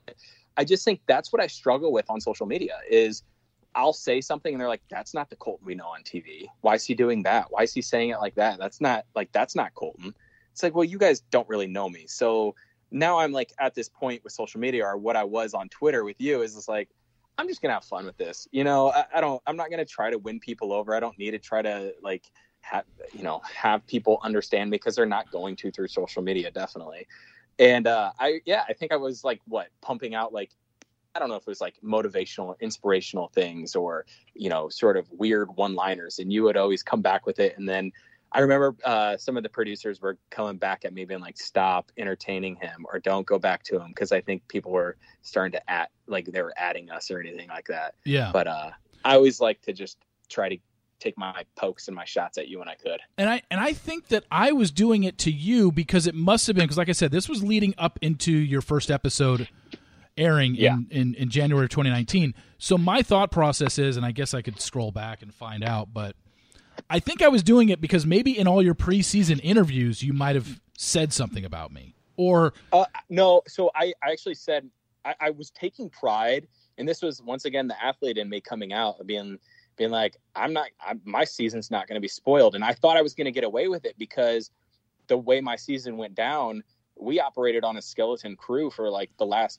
chunk of it, just because we didn't need as many producers, we didn't need as many cameramen, we didn't need as many audio guys, just because it was Cass and I for the last few weeks. Yeah. So I was like, man, maybe it's not going to get back to, to Steve and maybe it's not going to get back and spoiled out there. So I might have a chance of beating this guy. That was just my competitive side coming out. And I think that was more so why in my interviews, I was like, yeah, nobody's, nobody's going to know. I was pumping it up. You know, I liked the TV aspect of it. I liked the rating aspect of it. I loved competing and wanting the show to be number one. Like that, like that to me is so exciting. Like that's Hmm. just my athletic side coming out. and I think at that point when you started doing media, because clearly you had finished filming, you finished filming Yep. like right before Thanksgiving, so there's six weeks between Yep. end of Bachelor filming and first airing. Um, I had reported at that point Colton and Cassie are engaged, and you obviously knew that wasn't right. So maybe that's what you were toying with, like. I maybe it was something you said something like I was because like I was technically are wrong. Like or something. yeah, because Yeah. I was right in the fact of the person you were with. I just had the wrong. But you were wrong in this. Yeah, yeah. About the yeah. engagement I had to take my shots when I when I. Yeah. Okay. So like I said, it's a it was it was a small thing, but then you went and deleted all your tweets like a week before filming started. And I was like, what is he? What is going on with this guy? And you deleted your whole Twitter account. What was that about? Why did you do that?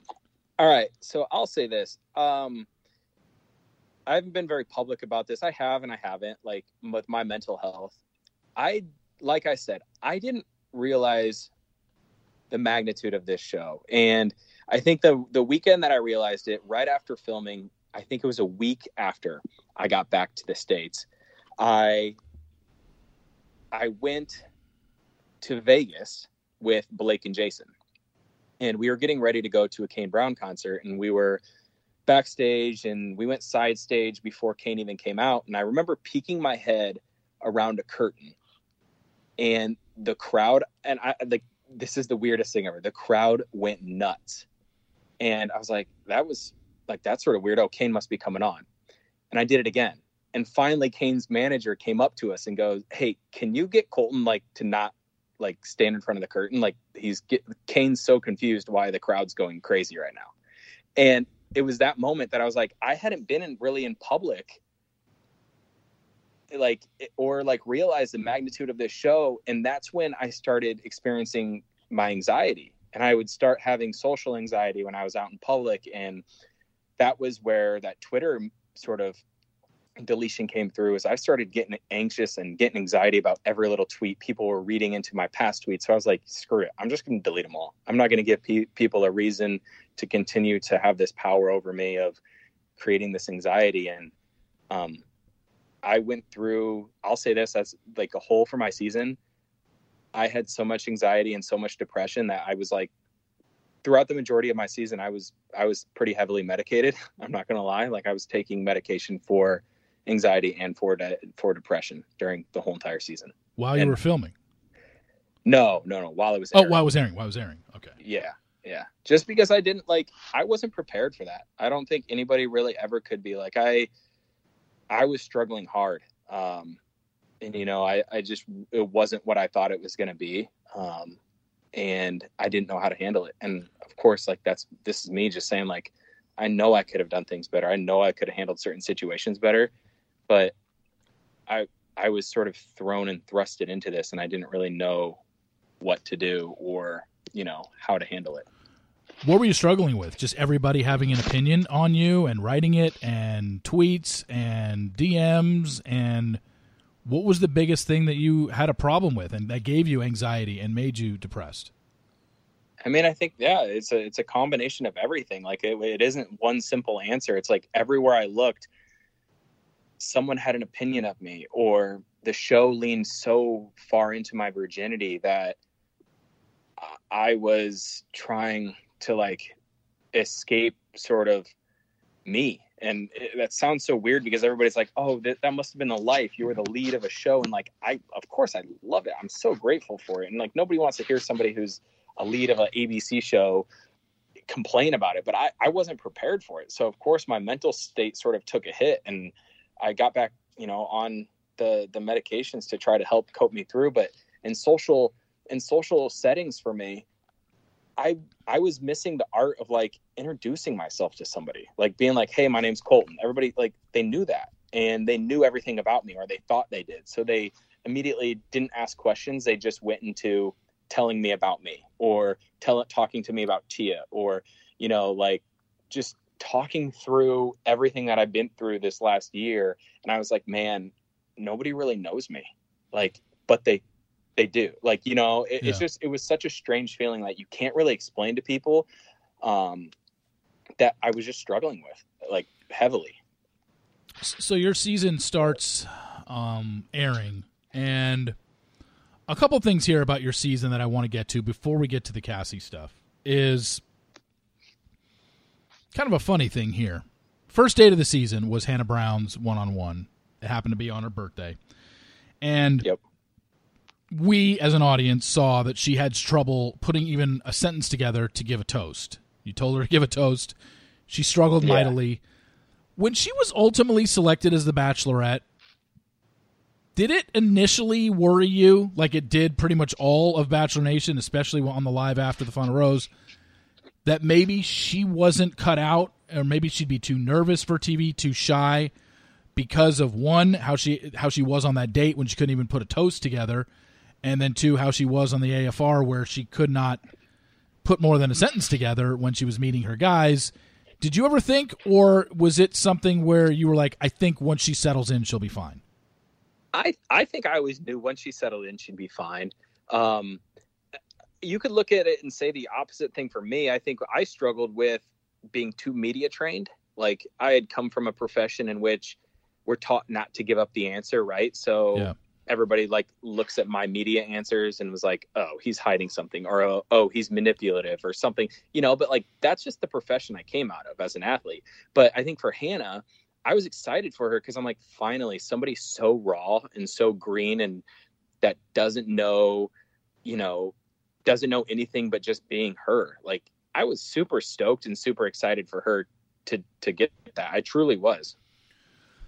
Well, Hannah... I mean, I thought I knew I knew she was going to make good TV too. Like that's the other thing. It's like I I sort of you know I, I knew Hannah Hannah is good TV. She's good entertainment. She's she's cool. She's confident. Um, and when she's not, she shows it too. Like she's not afraid to just be herself. She admittedly was like, I I, I can be a hot mess at times, and um, yeah, right. That was her. Uh, she was not great on her first one on one with you, and not great uh, on the After the Final Rose, and people were just worried. And look at how her season turned out. Like she right. she killed it. So she was also involved in one of the major storylines on your season, at least in the early going, and that was the whole Caelynn and Hannah B know each other from the pageant world and they hate each other. And you, I remember one of the um, early dates, uh, a cocktail party was canceled so you could have a pool party, and the whole pool party was determining who's lying between these two, or what is the what is the bottom line between these two, and why are they acting the way they are towards each other. Did you ever get a sense as to who was either in the right or in the wrong, or did you lean towards one over the other in terms of believing one over the other? See, this is where like when fans watch a show, they're just like, "Oh, look, this is going to be good." And as like the lead and as someone who is looking for any type of real life experience or drama or like confidence for a relationship, it was a total turnoff for me. Um, because I'm like, all right, so you're telling me outside of this show, I barely know you guys. But like you're telling me you guys don't like each other. Like it just for me, I remember it just being a turn off for both of them. I was just like over it. I was like, man, this is sort of crazy that they're gonna bring the real life stuff into this like fantasy world. Like we're supposed to, you know, be having fun and chilling. And if you guys can't even have fun and chill here, then like what's you know I don't know. I just think like that whole situation was blown into something way bigger than what it even really was. Um, I, it sounds silly you even saying it like the pageant drama, you know. Yeah. But uh, yeah, I just I remember for me just being like, okay, like this sort of sucks, just because you know I, I don't know. I'm always gonna I'm always going to be questioning now because you're you guys like the only thing I know about you or the first thing that I find out about you guys outside of this show is your pageant girls who hate each other. you know, not the best not the best first impression. Yeah, no, it wasn't. And then you move on and your first out of country experience on your season was in Singapore. And in Yeah. Singapore, you have your first one on one with Caelynn. And on that date, she opens up to you about a sexual assault that had taken place in her past. Uh, that happened to her. Uh, I believe it was in co- yeah college when she Yeah. was at uh, when she was at VCU. Um, that whole thing probably is something that you maybe were taken aback by or take uh, caught off guard. I would say, uh, to say the least. Is is there anything? I I remember you getting a lot of. I think you got a lot of heat. I shouldn't say I remember specifically, but ma- did you get a lot of heat for how that whole thing went down and how you handled it? I don't know if I got heat. What I'll say, of course, of course, like what happened to Caelynn and hearing her story and letting her have that platform and that moment to like stand up for herself and be honest with me was so empowering and so great. And I, I knew, I'm trying to, here's how I'll say it. Coming out of like my previous relationship and going into that, like obviously ABC and everybody respected not wanting to bring Aly back up. Yeah. But in my opinion, I was like, man, this is sort of this is getting a little blurry just because now I'm gonna have to I, I listen like the only thing you can do is listen. And I wanted to listen and be there for Caelynn and reassure her that like, hey, this is a safe space, you know, and that's pretty much all you can do. Um, at least in my opinion, of when you're talking to someone who's been through sexual assault. And I just wanted to make sure that like the show respected that. And I will say this as a whole, they did. Like, I was able to see the episode before it made air. I was able to watch it. And I think Caelynn was too, just because of the like how delicate that situation was. But I do remember being like, man, I- just like I still had that feeling in the back of my mind of like I just didn't want Aly ever to be like drug into a the Bachelor franchise, and I felt like that was maybe getting tying it back to it uh, in a weird directly or indirectly but not directly. And uh, you know they they at least i will say this though they at least handled it with as much um respect as they could in the moment. It just was kind of hard for you to deal with. Hundred percent of uh, it's it's hard because I sort of made this commitment to not only myself but to everybody that was on set of like, look, I haven't brought this up my whole entire time on your guys' franchise. I don't have a plan to. And in that moment, it's like I just want to listen, but I also want to I wanted so badly to relate and just be like, listen, I've been on the other side or like I've been through a similar situation, but I didn't want to because I didn't want to bring that back. It was just a hard. It made it pretty difficult for me to navigate, and I don't know. You know, I obviously, I, I probably could have handled things better. I don't remember. I don't think I got. I don't know if I got too much heat for it or what exactly how it went down. I just remember that being a very very emotional night for me, um, because it obviously brought up a lot of uh, emotions and a, a lot of things that I've been through and things she's been through and stuff like that. Yeah, yeah. It was it was definitely once it was. I remember when Chris Harrison was doing pre-show interviews or pre-season interviews. Yeah. He was hinting at this major thing that goes down this season that we've never had before, and they were like hyping up a sexual assault almost. You know, I know it's Caelynn's story, and it and it, you know, she told the story of what happened to her, but it just seemed weird that they were promoting, hey. Yeah, it felt dirt. It did. I, I hear you on that. Like it did promoting that type of story. It, it does feel and sound a little dirty, um, hundred percent. And I, I don't know. I mean, I think that's what just people need to like realize is there's a show. Um, and I was always very upfront and being like, I'll film your show. I'll go along with what I need to go along with for the show aspect of things. But there's going to be moments in this filming that are bigger than the show. And that was, in my opinion, definitely one of them where it's like, enough is enough. And like, this is real life. Like, we have to respect boundaries here. Of course, we have drama. Of course, we have a show to film. But like, I get it. We don't need to air. We don't need to film. We don't need to talk through everything on camera, you know? And it also seemed like once that story got out, I think after that episode, everyone was convinced, oh, here's her bachelorette storyline. Like this this girl's going to be the bachelorette. And yeah. I don't know what happened down the road of what changed because Caelynn certainly was a contender for it. Um, we know that something that didn't get shown on your season was before hometowns. The last place you guys visited before you had your four hometown dates was you guys went to Denver. And Hannah Brown was that's where she was eliminated. She has a date with your family. She gets you send her home on that date, and um, then hometowns happen, and I believe your first hometown date was with Hannah G in Alabama, which is where Hannah Brown lived. The previews clearly showed.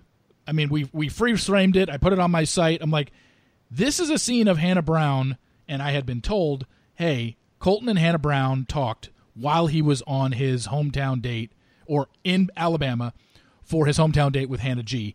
He has a conversation with Hannah Brown. Here's the clips. This is exactly what it's from because you can't place Colton and Hannah Brown in a hotel room anywhere else during the season. So we knew it was that. And plus, I was telling people this was that, but there was actually visual proof of it.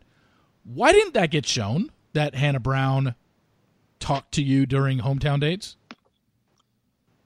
I don't. I mean, obviously, I don't know. I'm not. I'm not an editor or producer, but I. I, I mean, what happened on that? Okay, then what happened? What? Why did she call? Why did she want to talk to you?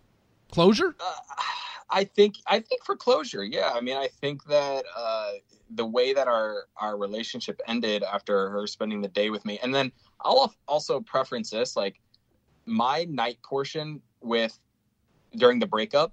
I was so sick. Um, fil- like filming it, I had to take three or four breaks during like dinner and before I slept. Like I didn't even do like my whatever we had on the schedule. They canceled like they canceled it just to let me like recover.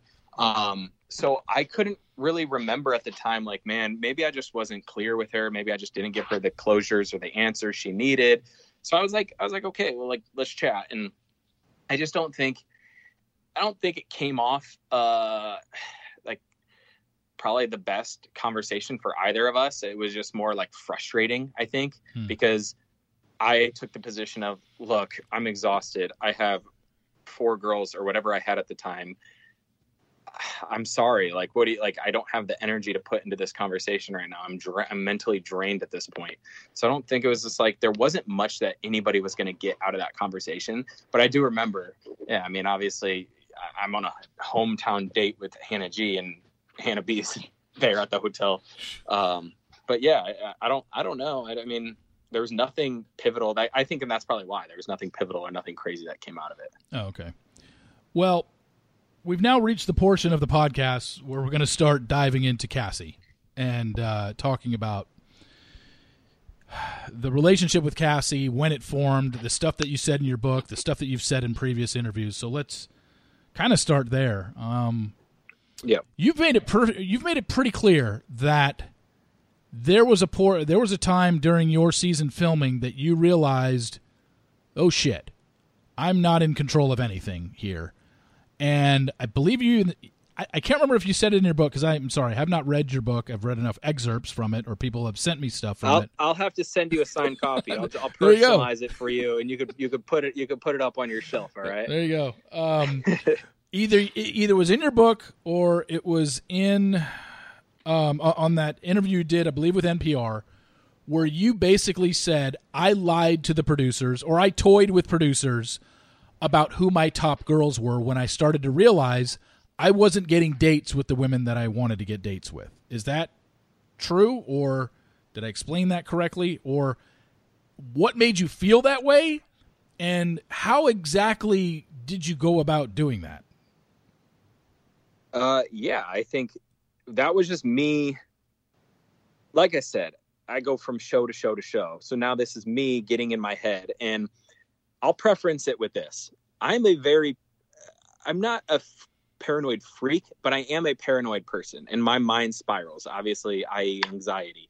Um so I start thinking okay, well, they have this, they have this storyline going. I start putting my putting my producer hat on and saying, all right, this is what they want, this is what they're going for.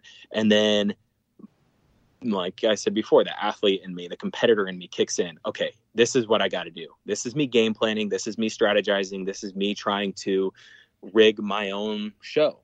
So I was like, screw this. I'm not going to be honest. I think the only person who knew exactly where my heart was the whole entire time was was Cary Fetman, the the show stylist, like an amazing person. I I love Cary with all my heart, and I would just vent to him and talk to him about everything.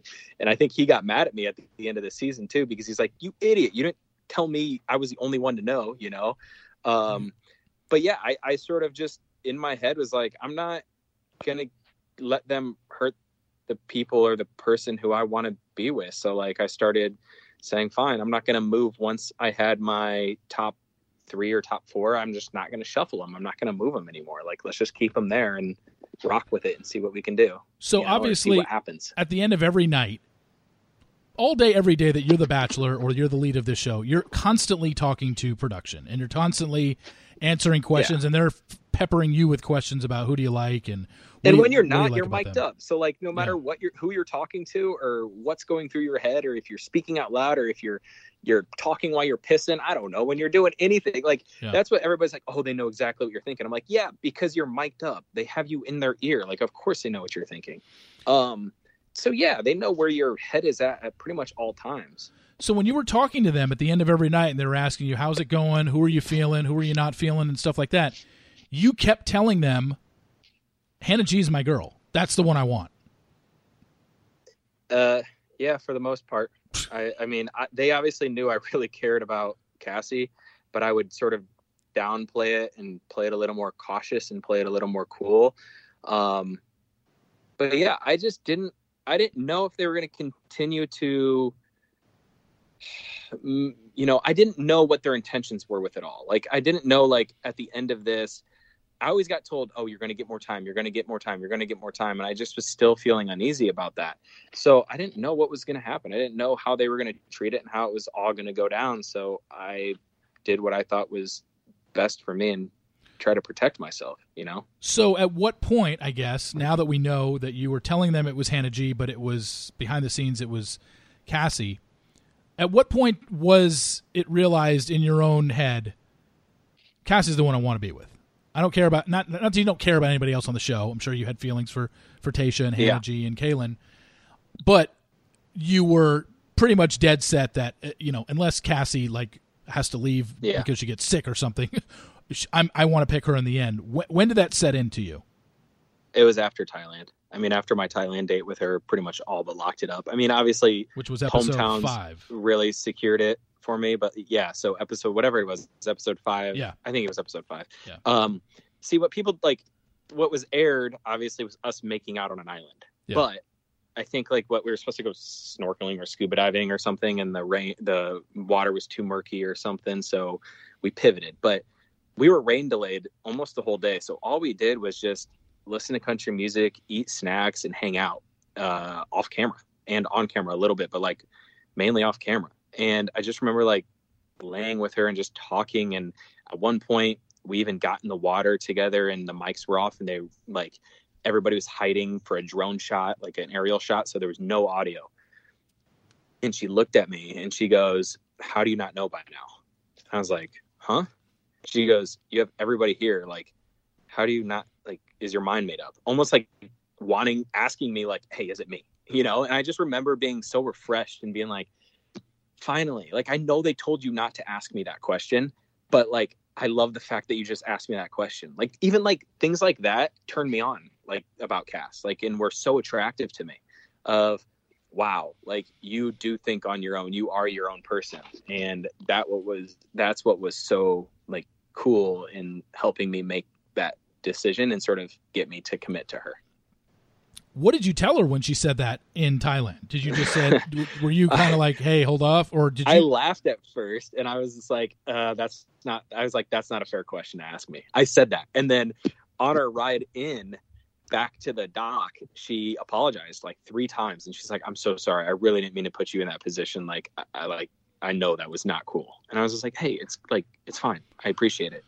And I, and I like remember looking at her and like, I sort of have an idea. Like I said, I said something coyly to like, because I mean, I was obviously you're you're always warned. The leads are warned. Don't you can't tell them because like what if your mind changes? And I think that's probably happened in a season. You would know better than me. Yeah. But like where a lead tells a girl like, "Hey, it's you," and then has a change of heart.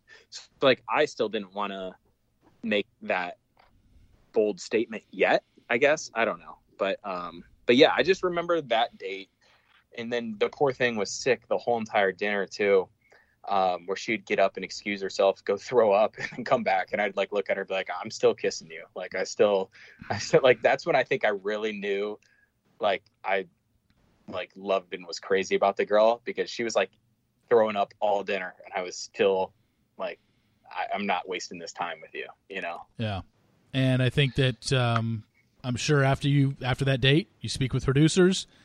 And I'm sure they're like, wow, that went, you know, they were saying stuff to you about Cassie. What? How were you lying about Cassie after that date? Like, how did you downplay Cassie after that? I, I just kept. I, I just downplaying's the right word. I mean, it was. I couldn't get too excited. I couldn't show my cards, and hmm. it was almost back to my like media train days of football of being like, okay, stay level headed, stay level headed. Don't let them know. Don't let them know. Like this is what we're doing. And I was like, cool. I'm gonna keep rocking with being a little indecisive. So. Okay, here's kind of the biggie. I oh, tweeted boy. this last week. I talked about it on my live on Sunday night with Ashley Spivey, and I said, "Look," and then I even tweeted it, um, or I tweeted it earlier this week that I said I, I have my podcast guest coming on. I was told something about six or seven months ago in reference to my podcast guest that I'm finally going to get to ask him. So I want to ask you this. This was told to me. It happened sometime during Peter's season, so January or February of this year. I was told something about your season that I was like, wow, I don't know how to take this, and I'd love to know if this is actually true. And now I've got you here, so I'm going to ask it. I was told that your hometown dates, you went with, you had Caelynn, then Hannah G, and then Tayshia. Cassie was your fourth hometown date. I was yeah. told by somebody that before Cassie's hometown date, a producer took her father, Matt, out to lunch or dinner, took him out heading into that date, and essentially told him, You need to protect your daughter because Colton isn't going to pick her. He's picking Hannah G. True or not? Yeah, I'll say when it comes to the producers, and this is where for me very candidly, I have mixed feelings when it comes to them and a love hate relationship with this part and with the production company. Because what I would, and not that they need to take my advice at all, but what people need to realize that is that what happens on the show can have can impact the relationship down the road and off camera too, you know?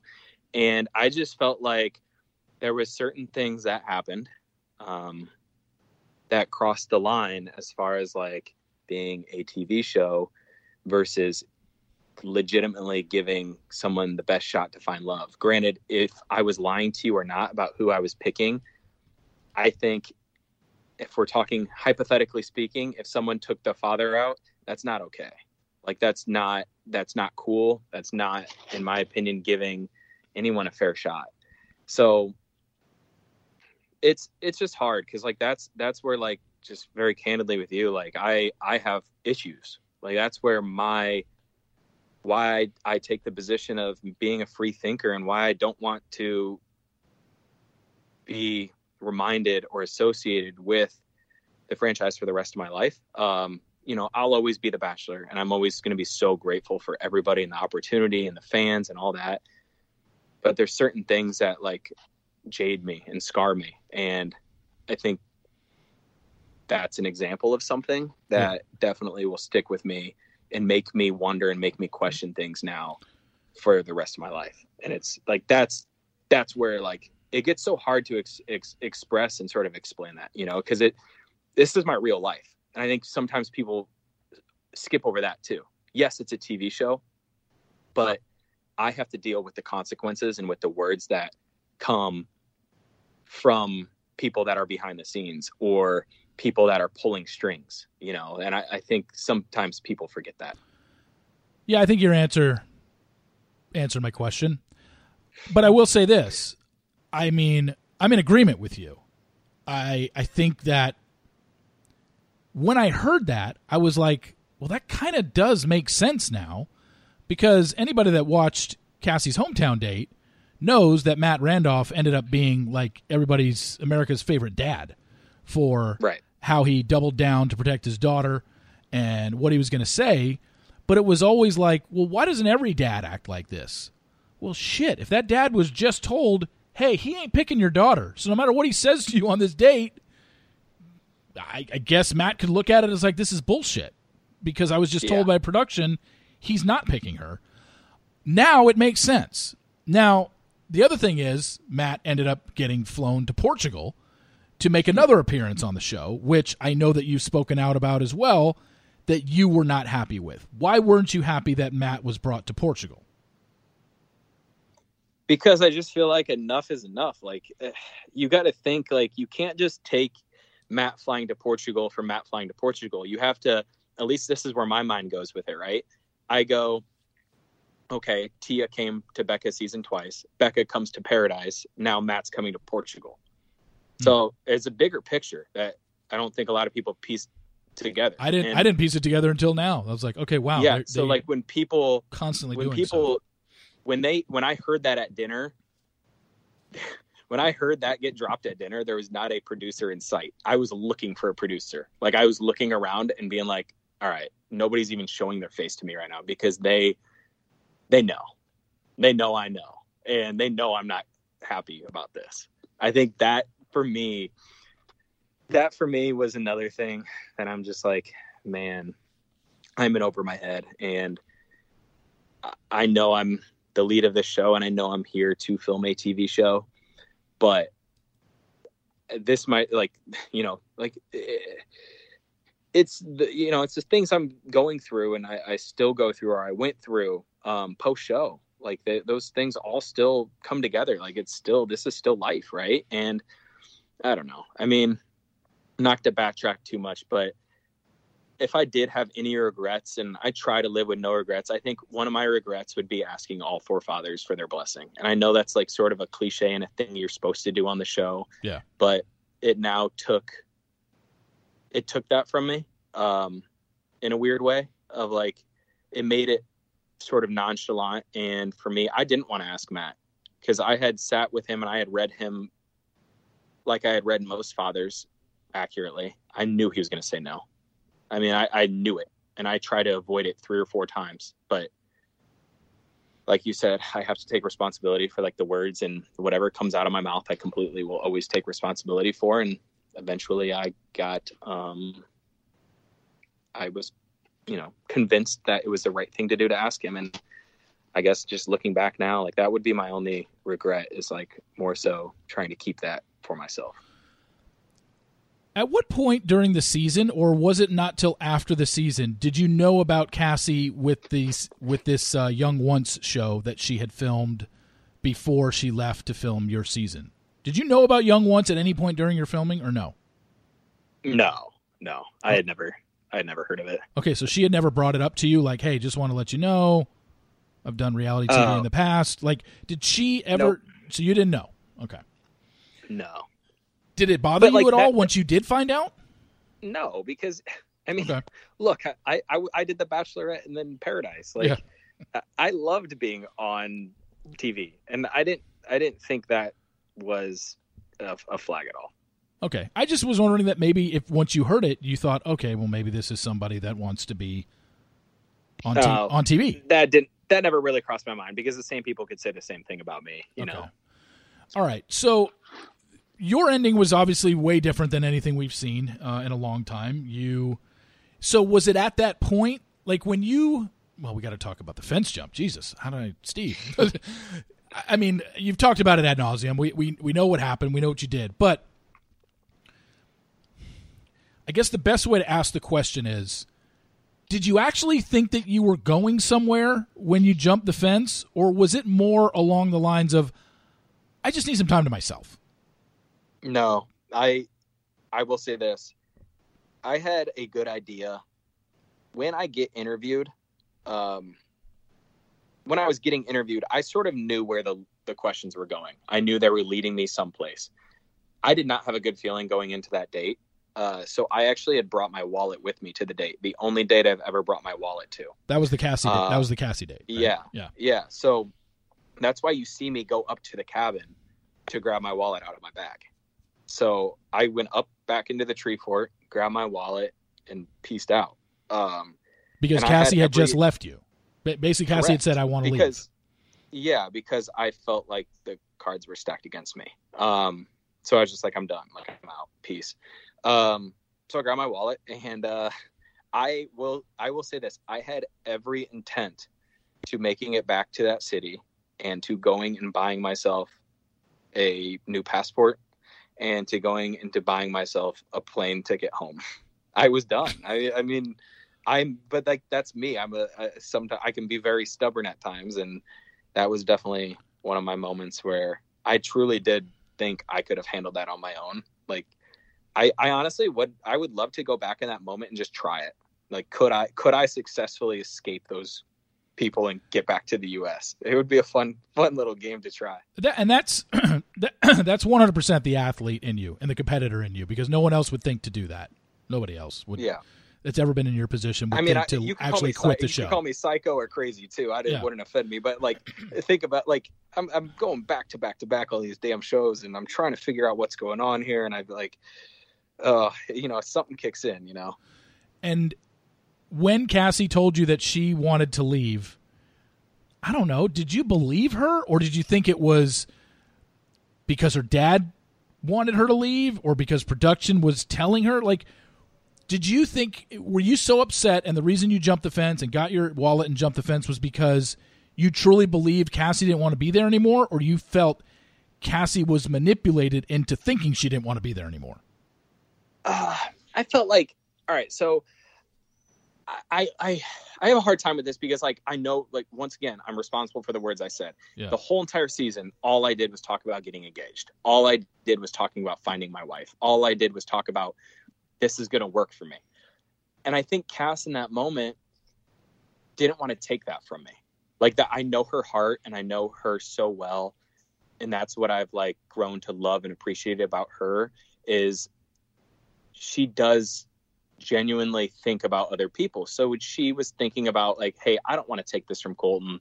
He's wants to get engaged. I'm not there. I'm not going to be there. And up until that point, I never said to to her like, listen, I'm cool with us just like riding this thing out, boyfriend girlfriend. Like we'll figure it out on the fly. I never said that. So like she was only operating with the information that she had. So rightfully so. But at the same time, I did feel like her father being there was unfair. I felt like there was just some things going on behind the scenes that maybe I wasn't fully aware of. Um, so that's why I reacted the way I did. Okay. So she, quote unquote, leaves. You Yep. hop the fence. How long were you gone before somebody actually found you? Was it really a couple hours? Which is what I think the. Yeah. Okay. Oh, dude, uh, like when when I tell you, if I would have known what direction the city was in, I am so bad with directions. If I would have known what city, I would have made it out of there. But there was, you couldn't see it because I don't think they showed it. But there was two bright lights, and I didn't know which one was actually downtown or like Portugal, and which one was just like a random clunk of lights. So I was like walking in one direction for 50 minutes and then I'd walk in back the other way, second guessing myself. I should have just committed to a direction and gone. But I was truly hiding in ditches. I was truly hiding behind sheds and cars, which looking back is so dumb and dangerous. But, you know, I did it. Um, and I just didn't want to get caught. I just needed to be by myself because I, uh, you don't get a lot of alone time on the show. So after that happens and they talk to you, they basically say, "Well, what do you want to do?" And you said, essentially, "I still want Cassie." Is she? St- did you ask if she's still there? What? Because the next thing you did was eliminate Tasha and Hannah G and say, or what? Wait, okay. I, I well, I had told her. I had told her sitting there before she broke up with me, like, "It's you. I love you." Like, did we see that? It's over.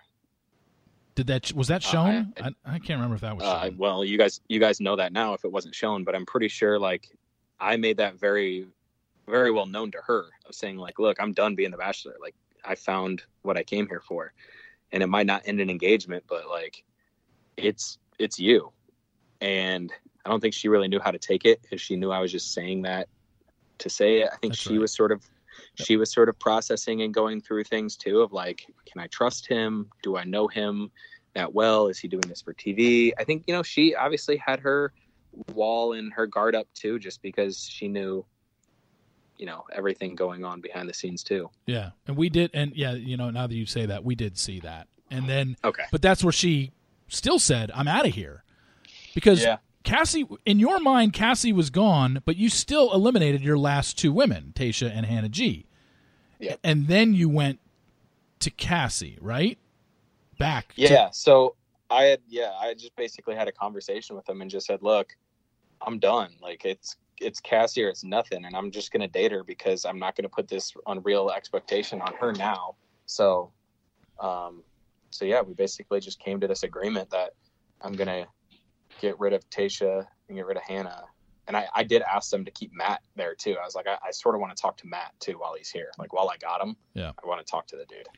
And we never saw that until you spoke with Cassie, and then the two of you saw him. But I, I think at this point, a lot of people are looking at it like, and you know the narrative, probably since that day in Portugal when you guys left the show as a couple. I'm sure you've heard it throughout your whole relationship Colton is more into Cassie than she's into him because of the way it went down in uh, Portugal. Is just like he did all this stuff for her, yet she wanted to leave, and then he basically put her in a position. Not that you forced her to do anything that she didn't need to do, but when you come back to her in a position like, look, I just got rid of the other two girls. I just want to be with you. There is a portion of America, a lot of them, including myself, that almost felt well, God, Cassie's going to be the most hated woman in America if she says, you know what, Colton, even though you did that for me, I'm still good. No, I, I want to be single. Like, I, I almost felt like she had to, but not in a bad way. It just felt like she would have been crucified and been the most hated woman in America if after you did that and let the other two women go and told her, I, I just want to be here for you, she still said no. Now, it got people thinking, okay, she only did it because he there were no other options left for him. He let the other ones go. Did you ever feel that in your relationship? No. And I wouldn't have done what I didn't do if I wasn't in the relationship and felt where she was struggling and what she was struggling with. I don't think she ever struggled with her feelings towards me. She just struggled with the concept and not having her father's blessing um, and continuing to move forward. I think that's what was really bugging her was just like, okay, my dad said no um, this dude really wants to get engaged and just told me it's me now. Like I, I can see where she was coming through from, but like I definitely never, I never questioned, you know, I never questioned her intent or how much she loved and cared for me. I felt it. I knew it. Um, and I hear you, but like when you're in the relationship, I I didn't feel like I was putting her in an unfair position of being like, look, I just sent everybody else home. It's you. What do you say? Yes or no? Like I already knew it was going to be a yes. I knew it was going to be a yes because I knew she was struggling with me being in a relationship with two other girls. And at that time, I was like, why am I even doing this? Why risk losing the girl I want to end my season with because I'm supposed to be the bachelor? Like, that's not cool, you know? Yeah. So essentially, the show ends. You don't film an engagement, um, or there was no engagement, which I ended up changing. I ended up getting that right. Um, Yep. I, I, although you guys, you guys, at the time when you were still out there filming, before I even announced the spoiler to the season, production and you got a little tricky by filming a scene on a castle with an empty ring box that they were going to run during promos to make people think that there was an engagement happening. Yet when the season played out, you never showed up anywhere. We we never even saw a scene of you in a castle except in that promo. You didn't. You didn't.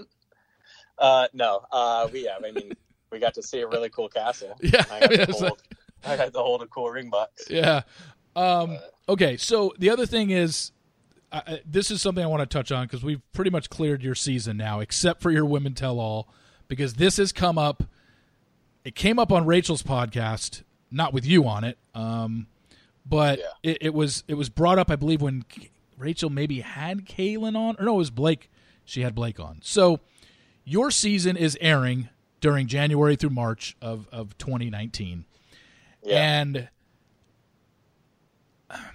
so what? Okay, so wait a second. So your Women Tell All tapes around end of February, a couple weeks before your finale airs.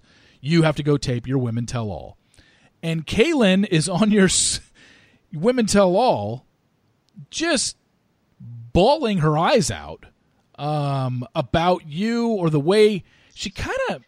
I don't know. Maybe this is the wrong phrase, but I think she kind of threw you under the bus for how you treated her or how you made her feel when you dumped her on your season. However, when Paradise played out it, in 2018, uh, the summer before, and Blake was telling his story publicly and in interviews and uh, on his Instagram story, we now know that Blake and Caelynn were involved with each other clearly during that time where you were filming your Women Tell All. So it kind of made Caelynn, well, not kind of, it did make her seem completely fake because at that time she was basically going off on you on your Women Tell All. She was in the middle of seeing Blake. Is that true? That's kind of how it played out, right? Uh, yeah, I was not very happy with uh that the Men Tell All. Yeah, because I mean, I had I had Cass and I had been hanging out with at that time like Blake and Caelynn. Like we had we all four of us hung out. So I'm like sitting here like, really? Like, what are you doing? Come on! Like, we literally just all ate dinner the other night and like hung out in a house. Like, really? Uh, but yeah, that was a little that that did catch me off guard quite a bit. But you know, and not to like in her defense, but in her defense, I had been on the other side, right? I've been to a Men Tell All in which I had to eh, tap into emotions that you normally don't want to revisit. Yeah. You know, i.e., my Jordan beef. You know, like uh, like at that time, I had already been in paradise with Jordan. Like uh, we were cool. So like I try to put myself in her position of like, okay, maybe a producer just talked to her and like was like, listen, you have to get emotional or you have to talk about this or you know, I, I try to show her some grace with that. But yeah, I mean, obviously that wasn't ideal for for any of the parties involved at the time. Plus, at her at that time, she was technically still up for Bachelorette because Uh, yeah.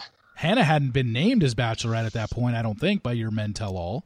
It was. Yeah. I think she was. I think she was a favorite at that point. But so that Right. could have played into why Caelynn did what she did. Just hey, here's her Bachelorette audition. Uh, you know that she has the Yep. story that she told him on their date, and now here she is. Tell- Okay, so we've got that out of the way. Um, that's pretty much what I thought. Um, there's obviously some book stuff that I want to get to. Just the fact that you know you released a book in March, first time finding myself looking for love on reality TV. I'm going to link to it uh, when the podcast goes up.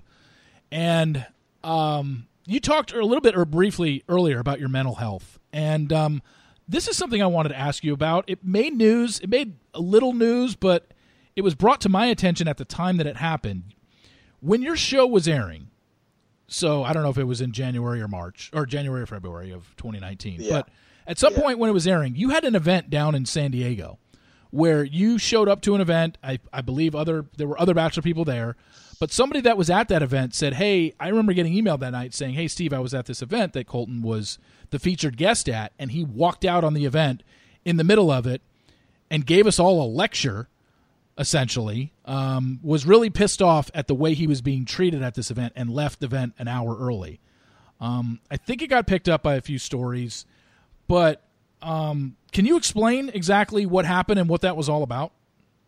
Yeah. Um, I mean, now I know for a good reason why Bachelor and Bachelorettes don't do appearances during their season, just because of how intense the fans are and how cool, like, I don't know, just how the the um, people flock to those things. But I had a charity event scheduled for my nonprofit, which it ended up raising a lot of money for cystic fibrosis, which was great. But um, it was a night in San Diego, and I was already struggling with social anxiety pretty bad. Um, and I invited, I think Becca and Garrett were there, Tana or uh, Tanner and Jade. Just a lot of people showed up to show support. Um, Blake came by, and I was walking to one of the like pictures booths spots, and mm-hmm. I had a girl, and I had security with me at, at, at that event, but I had a girl come up to me, and I just thought it was like a friendly, hey, my name's you know, nice to meet you, and I like remember like seeing her and stopping to like say hi, and she said, "I'm here to take your virginity," and literally wound up her hand with an open fist and grabbed my package full on, like locking eyes with me. And I just remember feeling so powerless and so such like a piece of meat. And I just like that for me was like a big turning point in my mental health of like, wow, I have no clue what I'm in for right now. And this is it got pretty bad. It got dark, and like I played it off fine, like as far as like in front of people. At least I thought I did. Maybe I didn't. Now that I know that you knew, uh, but I did leave. I was like, I'm, I can't be here. I can't be in this mind state right now. And I ended up driving back up. Like literally that night, I drove back up to my house in LA at the time, and it was just like by myself. I was like, I couldn't do it. I couldn't stick around. I couldn't stay around after that. But I think that, like what I was saying about earlier, is you know it wasn't my choice to lean into my virginity storyline. Like that was never. Of course, I brought up brought it up, and of course, it got played that I talked about it so much. And very vaguely, I'll say this, just because I, I have, you know, I've thought about it and I've grown so much, and like looking back at the past, it's not easy for me to talk about that, just because it it wasn't just one thing that led to me making that choice like there's it's a very complex and um, but what I'll say is the way that the show put it out there sort of had consequences, i.e., that night, or people poking fun or making jokes out that sort of hit me a little deeper than what most people might think they do. Obviously, grabbing a man's package without his consent is obviously definitely overstepping the, the line. Um, but yeah, that was definitely something for me that provided mm. a big turning point in my mental health. And like we said, you said during your season when it was airing, you were on medication for anxiety and depression, and then something like that happens in the middle of it yeah. Probably couldn't help matters. Hmm. No, yeah, and I just remember like that just all came at like around the same time, and it just was an overwhelming sort of experience. And obviously, the, the, the virginity thing was a storyline that played out all throughout your three shows that you did. You, you know, you talk about yep. it in your book. Um, and then the other thing you talk about in your book, and I think this is something that you can agree, probably is going to follow you uh, for a long time. I know it's even been brought up uh, since your breakup with Cassie. I know that I've been asked about it numerous times, not even asked about it. I've been told like people's opinions, and I know that you've heard it from the second you've been on Becca's season through Paradise season five through your time on The Bachelor. Is Colton is gay? Like you've heard it. I know you've heard it. I've heard it a thousand times, yep. and I know it's something that you have to deal with. And I can't imagine that has been health healthy for you mentally. And when you hear stuff like that, and when you hear, oh, Colton and Cassie broke up because Colton's uh, going to announce that he's gay or something, to the best of your ability, how do you deal with that? Yeah, I mean, in regards to uh, those rumors, I mean, I addressed it pretty heavily in the book, and I've gone through it you know throughout my whole entire life and of course it doesn't doesn't help being on a national stage for the mental health aspect but i mean the bottom line is you know i'm i'm not gay I have love and support for anybody in the LGBTQ uh, community, and um, support that and love is love at the end of the day. So, um, so yeah, I mean that's about it. You know, it's it's funny, Cole, because it's a simple question. You just gave a simple answer, no, but unfortunately, we know there are people out there that already have it in their head that you are, and you know what their response to that is going to be? Well, of course he's going to say he's not. What's he going to do? Come out on a podcast of all the times he could have like and that's the unfortunate thing. And that's the thing that I'm talking about. Like it's got to be tough to deal with something like that because even your answer that you just gave where it's like, "No, I'm not." Some people are still going to say, "Well, of course he's going to say that." Yeah. I mean, and I think I've realized that now over how many years, you know, being in a college locker room and you know having you know made the decisions I decided to make. I mean, I've I've heard it since then, so you know I'm sort of used to it at this point. But I don't think I'm ever going to give a good enough answer. Um, I'm always going to almost feel like I'm on defense probably for a very long time. And correct me if I'm wrong. Your choice to be a virgin is is not religious, right? It is something where I thought you. I thought in an interview in the past, I've heard you say, "I'm when when I find the right person to have my my heart, it was always about just finding the right person. It wasn't a religious thing where you were saving yourself for marriage no matter what, or or was it? It started off as that. I think that's and I did. I'll take the blame for this because I did not do the best job articulating this because I don't think I was ever prepared for it to be this prominent. Yeah. Um, but I grew up in a Catholic church. I grew up going to church twice a week and having religion class from at 8 a.m every day for grade school and all the way, you know, till my sixth grade year. And I grew up in a family that, you know, um, I grew up in a family that I never, we never had a divorce in my family other than um, my parents. And then when that happened, that affected me. And I was in college at that time. And that's maybe when that's supposed to happen, right? Um, and I just remember when my parents got divorced, I took it so hard and I was like, screw this. I'm not even worrying about a relationship. I'm only going to focus on football. And I think that's where it throws people off. They're like, so you're telling me you're too busy to go get laid because you're playing football? And it's like, yeah, I, I don't think people realize like as a, as a college athlete, I slept through house, my own house parties. Like I, I was never the most gifted athlete. I was never the most talented, but I always did the little things and I always brought to the table a attribute that maybe other teammates didn't. And that was just my work ethic and trying to stay focused on football. So yeah, for me to perform at that level, I had I I had to stay focused on football. So there was a lot of little things that went into that decision, but um, I will say my my statement of look, I'm just looking for a heart, and for someone that's completely accurate. I'm okay. I mean, yeah, it's not completely religious. Okay, and you know we, God, we haven't even touched on the the the incident from a few weeks ago, where Cassie goes on the Goat Show, and is asked two different ways about her relationship with you, the breakup. She doesn't reveal anything about your breakup. I thought she was rather private about it and basically didn't give Chris Harrison what we knew he was all going to ask. And a couple days later on Instagram, you seem to put out an Instagram post that threw shade at uh, Cassie. It was clearly directed at her when you said things changed this week. Then she took to Instagram, her Instagram story that night, to basically say, What are you talking about? I didn't say anything about our relationship. And I think that's where I was confused. I know that's where Ashley Spivey was confused. We talked about it on our live. and everyone was really questioning why you initially came out and said after what Cassie went on the Goat Show, why you came out and said what you did when she didn't reveal anything about your breakup. Yeah. So, in regards to my post, yeah, I was more directing that towards Bachelor, and here's why. They never asked me to be on that show which is fine because I obviously had my falling out with them and we're not in a good place. So like completely fine. And I've sort of distanced myself from them um, just for my own mental health right now. I mean, there's just been too many things that I've found out about and that has happened um, for me to feel comfortable working with them again on a professional level, um, not even personal. Uh,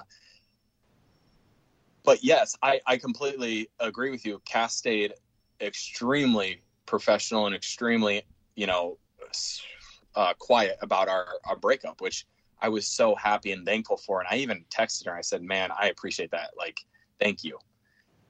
What bugged me um, was the fact that that show took advantage of her. Um, I get very defensive over people I love, and I know Cass is a big girl and she could fight her own battles, but I just know, like I said, I know her heart, and she doesn't want to rock the boat, and she loves people even if they abuse her or even if they take advantage of her, which is what they did because they sold they sold her on come on our show, talk about this season, and you know, um, we'll catch up. We'll get to know about education. We'll get to know about your tattoos. Like, we want to know you. We want to know you. And I was like, that's not what they're going to do to you. Like, I sort of said that. And I was like, you know, I, I wasn't here to tell her what she can and can't do. That's just not who I am. So I was like, do it. But I'm just warning you, this is what's going to happen. They're going to point questions in my direction. And I don't care how long you talk to them, they're only going to air the parts about us or me. Yeah. Um, which is exactly what they did. Which is what they did, and I think that's that's more so where my frustration came in at of being like, man, like you just gave like it was more so like like I knew this was going to happen. I was more frustrated for her just because she just got completely taken advantage of, com- completely manipulated. And I think she took to her stories to at least say that, and I was proud of her for saying that because those those people sold her on come and come and let's let the audience get to know you the real cassie. And then you have chris harrison pointing questions saying i sense you don't want to make colton mad or you're afraid you're going to upset colton. And it's like no chris like i literally talked to her the morning of that interview like we're good like don't stop worrying about me or painting me to be this controlling or angry person. I'm not angry. If there's anybody I'm upset about it, or upset with, it's you guys. Like eh, you're gonna have my eh, like the X on the show over your lead, which I completely like get. Like we're not in a good place, you know. So like I don't know. It just the whole thing with the franchise and the you know them interviewing her is what really bugged me and really upset me. Um, but then for the rest of the post, you know, I think just addressing like what we said before, you know, there was rumors coming around that oh they're not talking about their breakup because he's coming out as gay or because he's cheating on her or cheated on her or because he's seeing somebody else like I, I just felt like i had to rip the band-aid off and sort of clear the air and it was never intended to take a shot at cassie or to have people read into it it just sort of you know um it was just me sort of setting the standards, being like, hey, this is, you know, this is me. I know I don't have this opportunity to talk to you guys, so I'm going to take to so, you know, take to social. But she's and, uh, she seemingly yeah. she seemingly took it as a personal thing because then she went on her Instagram story and called you out for like, hey, you're adding a new chapter to your book. Uh, you didn't even consult me on it. I, I, explain what that was all about and what is going on with this extra chapter of your book what is going to be in this extra chapter of your book, when is it being released, and how it relates to what Cassie said that night. Uh, yeah, I mean, look the the post that she put out. I mean, maybe eventually we'll address it together. Like uh, uh we handled it privately. Um, it should have been handled privately, and we did handle it privately, and sort of left it at that. Um, but as far as like what the book was and is like the chapter's done um i wrote the chapter and she saw it and was okay with it and we made changes i say we um i know it's my book but like you know there was more i think that was the other thing i, I would like to clear up too is like there's more than just the breakup that was going to go into the book like or that extra chapter i mean look i had to promote my book literally weeks after having COVID. so yeah. I had gone through this really weird time. Um, and I sort of did it publicly again. Once again, I don't know if that's my fault or whatnot, but like I documented sort of what I was going through, how I was feeling, and I was very transparent with it. But I also wanted to share that in my book of how I navigated that. Um, so there was more than just it wasn't a chapter just about the breakup or just to get back at anybody. It was more so just like, hey, this is you know something that I talked to the book company about, and I have a new paperback version coming out in you know in 2021 in January, and I want people to to hear it from me. You know, and so that chapter, it sounds like Cassie is fine with it, even had a say in whatever that chapter is going to be about. Yeah, that that's a fair statement. Our the chapter is our the chapter is part our breakup, part me having COVID, and okay. Um, we go into the details that we're comfortable sharing in the book and uh, in that or in that chapter, and um, we both went over it together. And look, I have nothing but good things and love and well wishes and a friendship with Cassie right now. I love the girl and miss the girl dearly. I mean, she's amazing. So there's nothing crazy, you know, but going on that's for people to read into, you know. Yeah. And um, you know, I I mean just reading between the lines it sounds like, you know, people are just going to have to wait a few more months to maybe get yeah. their, maybe get their answer as to why Colton and Cassie uh, broke up, yeah. but it sounds like it's going to be a not a one-sided hey, here's my version of events, and then Cassie would have to release something on her, you know, an Instagram page or an Instagram story, and you know, this sounds like this was more of a collaboration of, hey, let's let's finally put this I'll out. I'll go there. as far. I'll go as far as saying, I honestly, I think her being a part of it made it even better because you know, mm-hmm. in parts where parts where I put in my book, like maybe Cass was feeling this or maybe she was feeling that, she told me how she felt and she tells everybody how she felt. So it was, I think it was therapeutic and good for both of us just sort of get that out. Yeah, no, that's good. I mean, I think it. Yeah, people probably don't want to wait till January 2021, I, but you're gonna have. I to. understand. I completely understand. Um, a couple things I want to wrap up with here uh, as we cross the two-hour mark. Uh, I knew oh, I told you it was going to be long. I knew it was. Yeah. Um, real quickly, uh, you know, right after that happens, here comes Colton with another public quote unquote relationship that gets caught by the paparazzi. If you want to come, I'm, I'm going to ask you about it. How you want to answer is up to you. What's the deal with Lucy Hale? Is this a relationship? Are you guys buddies? Was it a DM slide and you guys just decided to hang out?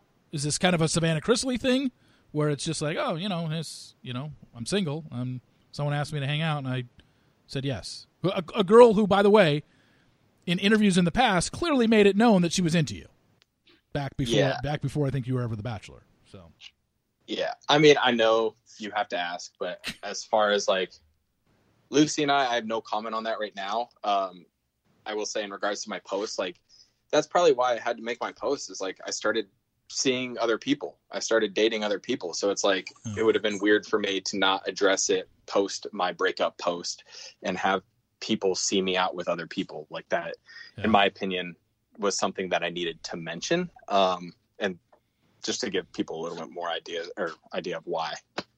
i posted that no that's fair so, enough and yeah i i know you're gonna ask it uh, uh, just a thought real quick on obviously we don't have all the details of what the hell's going on in La Quinta right now, but we kind of know by all accounts. Um, Tayshia a girl that uh, made the final three on your season, uh, yep. has has become Bachelorette. Your your thoughts on Tayshia being a Bachelorette in this franchise? Even though I think she's going to be great. Even though she took a little bit of a backhanded shot at you. When, um, uh, what did she say? Um, no, you no, you did of her when I don't even know if it was backhanded. You were pretty blunt about the fact that. Um, what was the exact line that you gave when this all came out? Oh, the, the kissing no, thing. That was that was all in good fun. Yeah, because in Paradise, she had. I guess I didn't watch Paradise, but I had been sent a clip of her saying I was a bad kisser. So oh, okay. I pretty much just like, good luck. I hope you find yourself a better kisser or something, you know. Yeah. And that was all in good, good fun and well wishes. I actually think Tayshia's going to be great. She's very direct. She's very mature, and I think she knows what she wants. So I think she's going to be good. I think she's going to be really good. And uh, I mean, uh, I wish her and anybody else who does the show nothing but the best. I really do.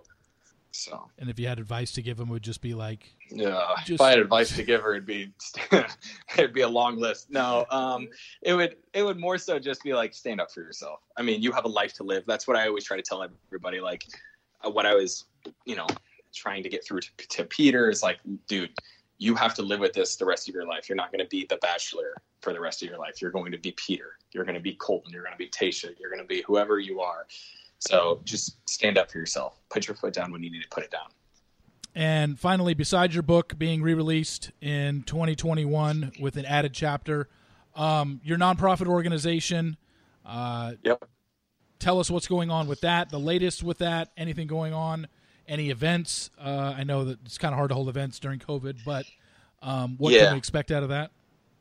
Well, we're still we're doing it. We actually just um, hit our forty thousand dollar mark. We did a virtual fundraiser just to get people moving, and we're still giving vests away. And I just had a Zoom call yesterday actually with our Idaho recipient. So we're still pushing forward. And my foundation is unique, and I don't think this ever got brought up either. It's like we're not a huge moneymaker, but what we do is we partner with companies and corporations and try to connect to the right people. Um, I find, you know, I'm in rooms with very successful and very well connected people. So that's what my nonprofit really focuses on is helping families and helping individuals living with cystic fibrosis. So we have a fun, cool year planned with that. And um, yeah, I'm very proud of sort of how far that's come and gro- grown and continuing to grow.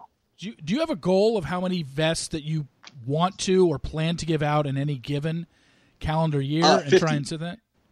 So, oh, in a calendar year, no, it all depends. I mean, we're yeah. doing 50, one for each state. So, oh, okay, yeah. gotcha. Yep. Um, well, Colton, this was um, this was enlightening to say the least. Uh, I'm glad we got to do it. I'm glad you reached out to me. I don't know if I you know, there was a there was a part of me that's just like, I don't know if I would reach out to a guy like Colton to come on the podcast, only because I just assumed, well, look, he knows I wasn't a, a huge fan of things that he said and did, and now that I've heard some answers and things make a little more sense to me, um, it's like, okay, you know, like I said, I never hated you. It was just, yeah, was and just, I think that was like one thing for me too. Reaching out is like, you know, I I've had a lot of time over the last month to really think about the past and how far I've come and how I've grown and who I want to be as a person. And um, doing this interview with you too was a way for me to sort of give back to the Bachelor fans because I do know, like, I, I don't want people to think like I'm not happy because you know I'm not happy with the franchise or I'm jaded in certain way. Like I I still like have a you know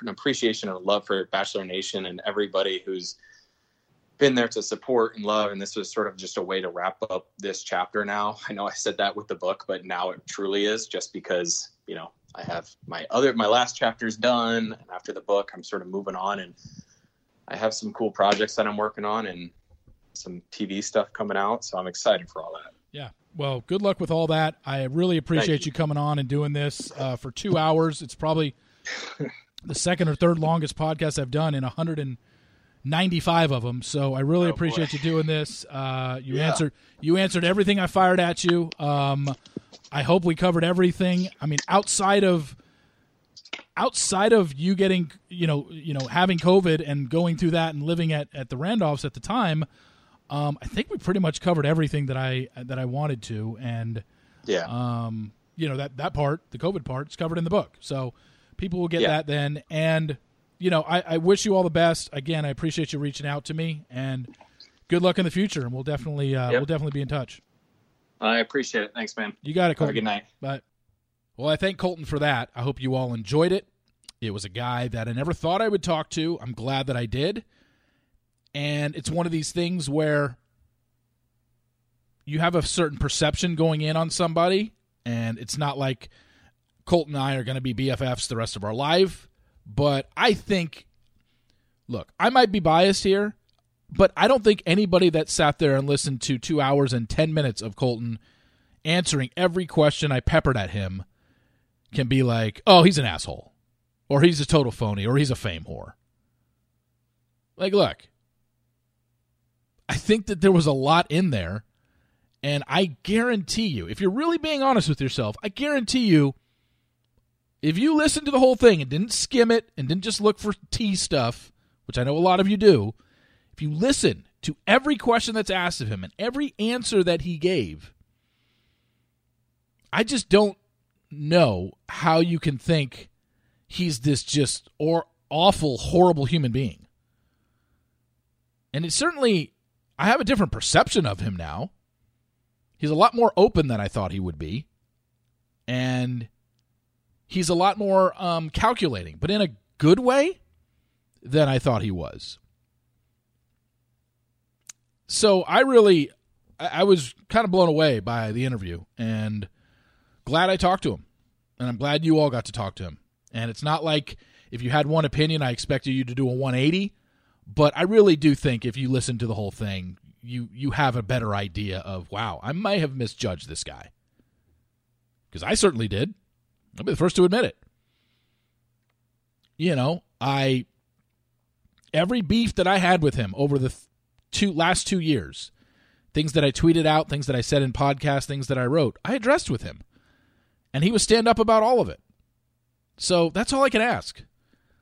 Um, but he's a guy that I didn't think would come on just because I thought there there's a certain faction that are like, look, people that I'm critical of, if I know that they can't be open and honest about themselves and have a little self awareness, there's no point in me putting them on.